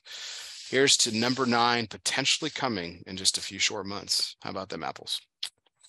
So uh, we'll see if uh, Coop's prediction comes true. So, all right. Well, that about wraps up our show. Ben, uh, thank you so much for your time this evening. Thank you so much for smoking La Madonna Negra with me from a Black Label Trading Company. It's a fantastic experience. So thank you. Man, always a pleasure, man. Love being on the show with you.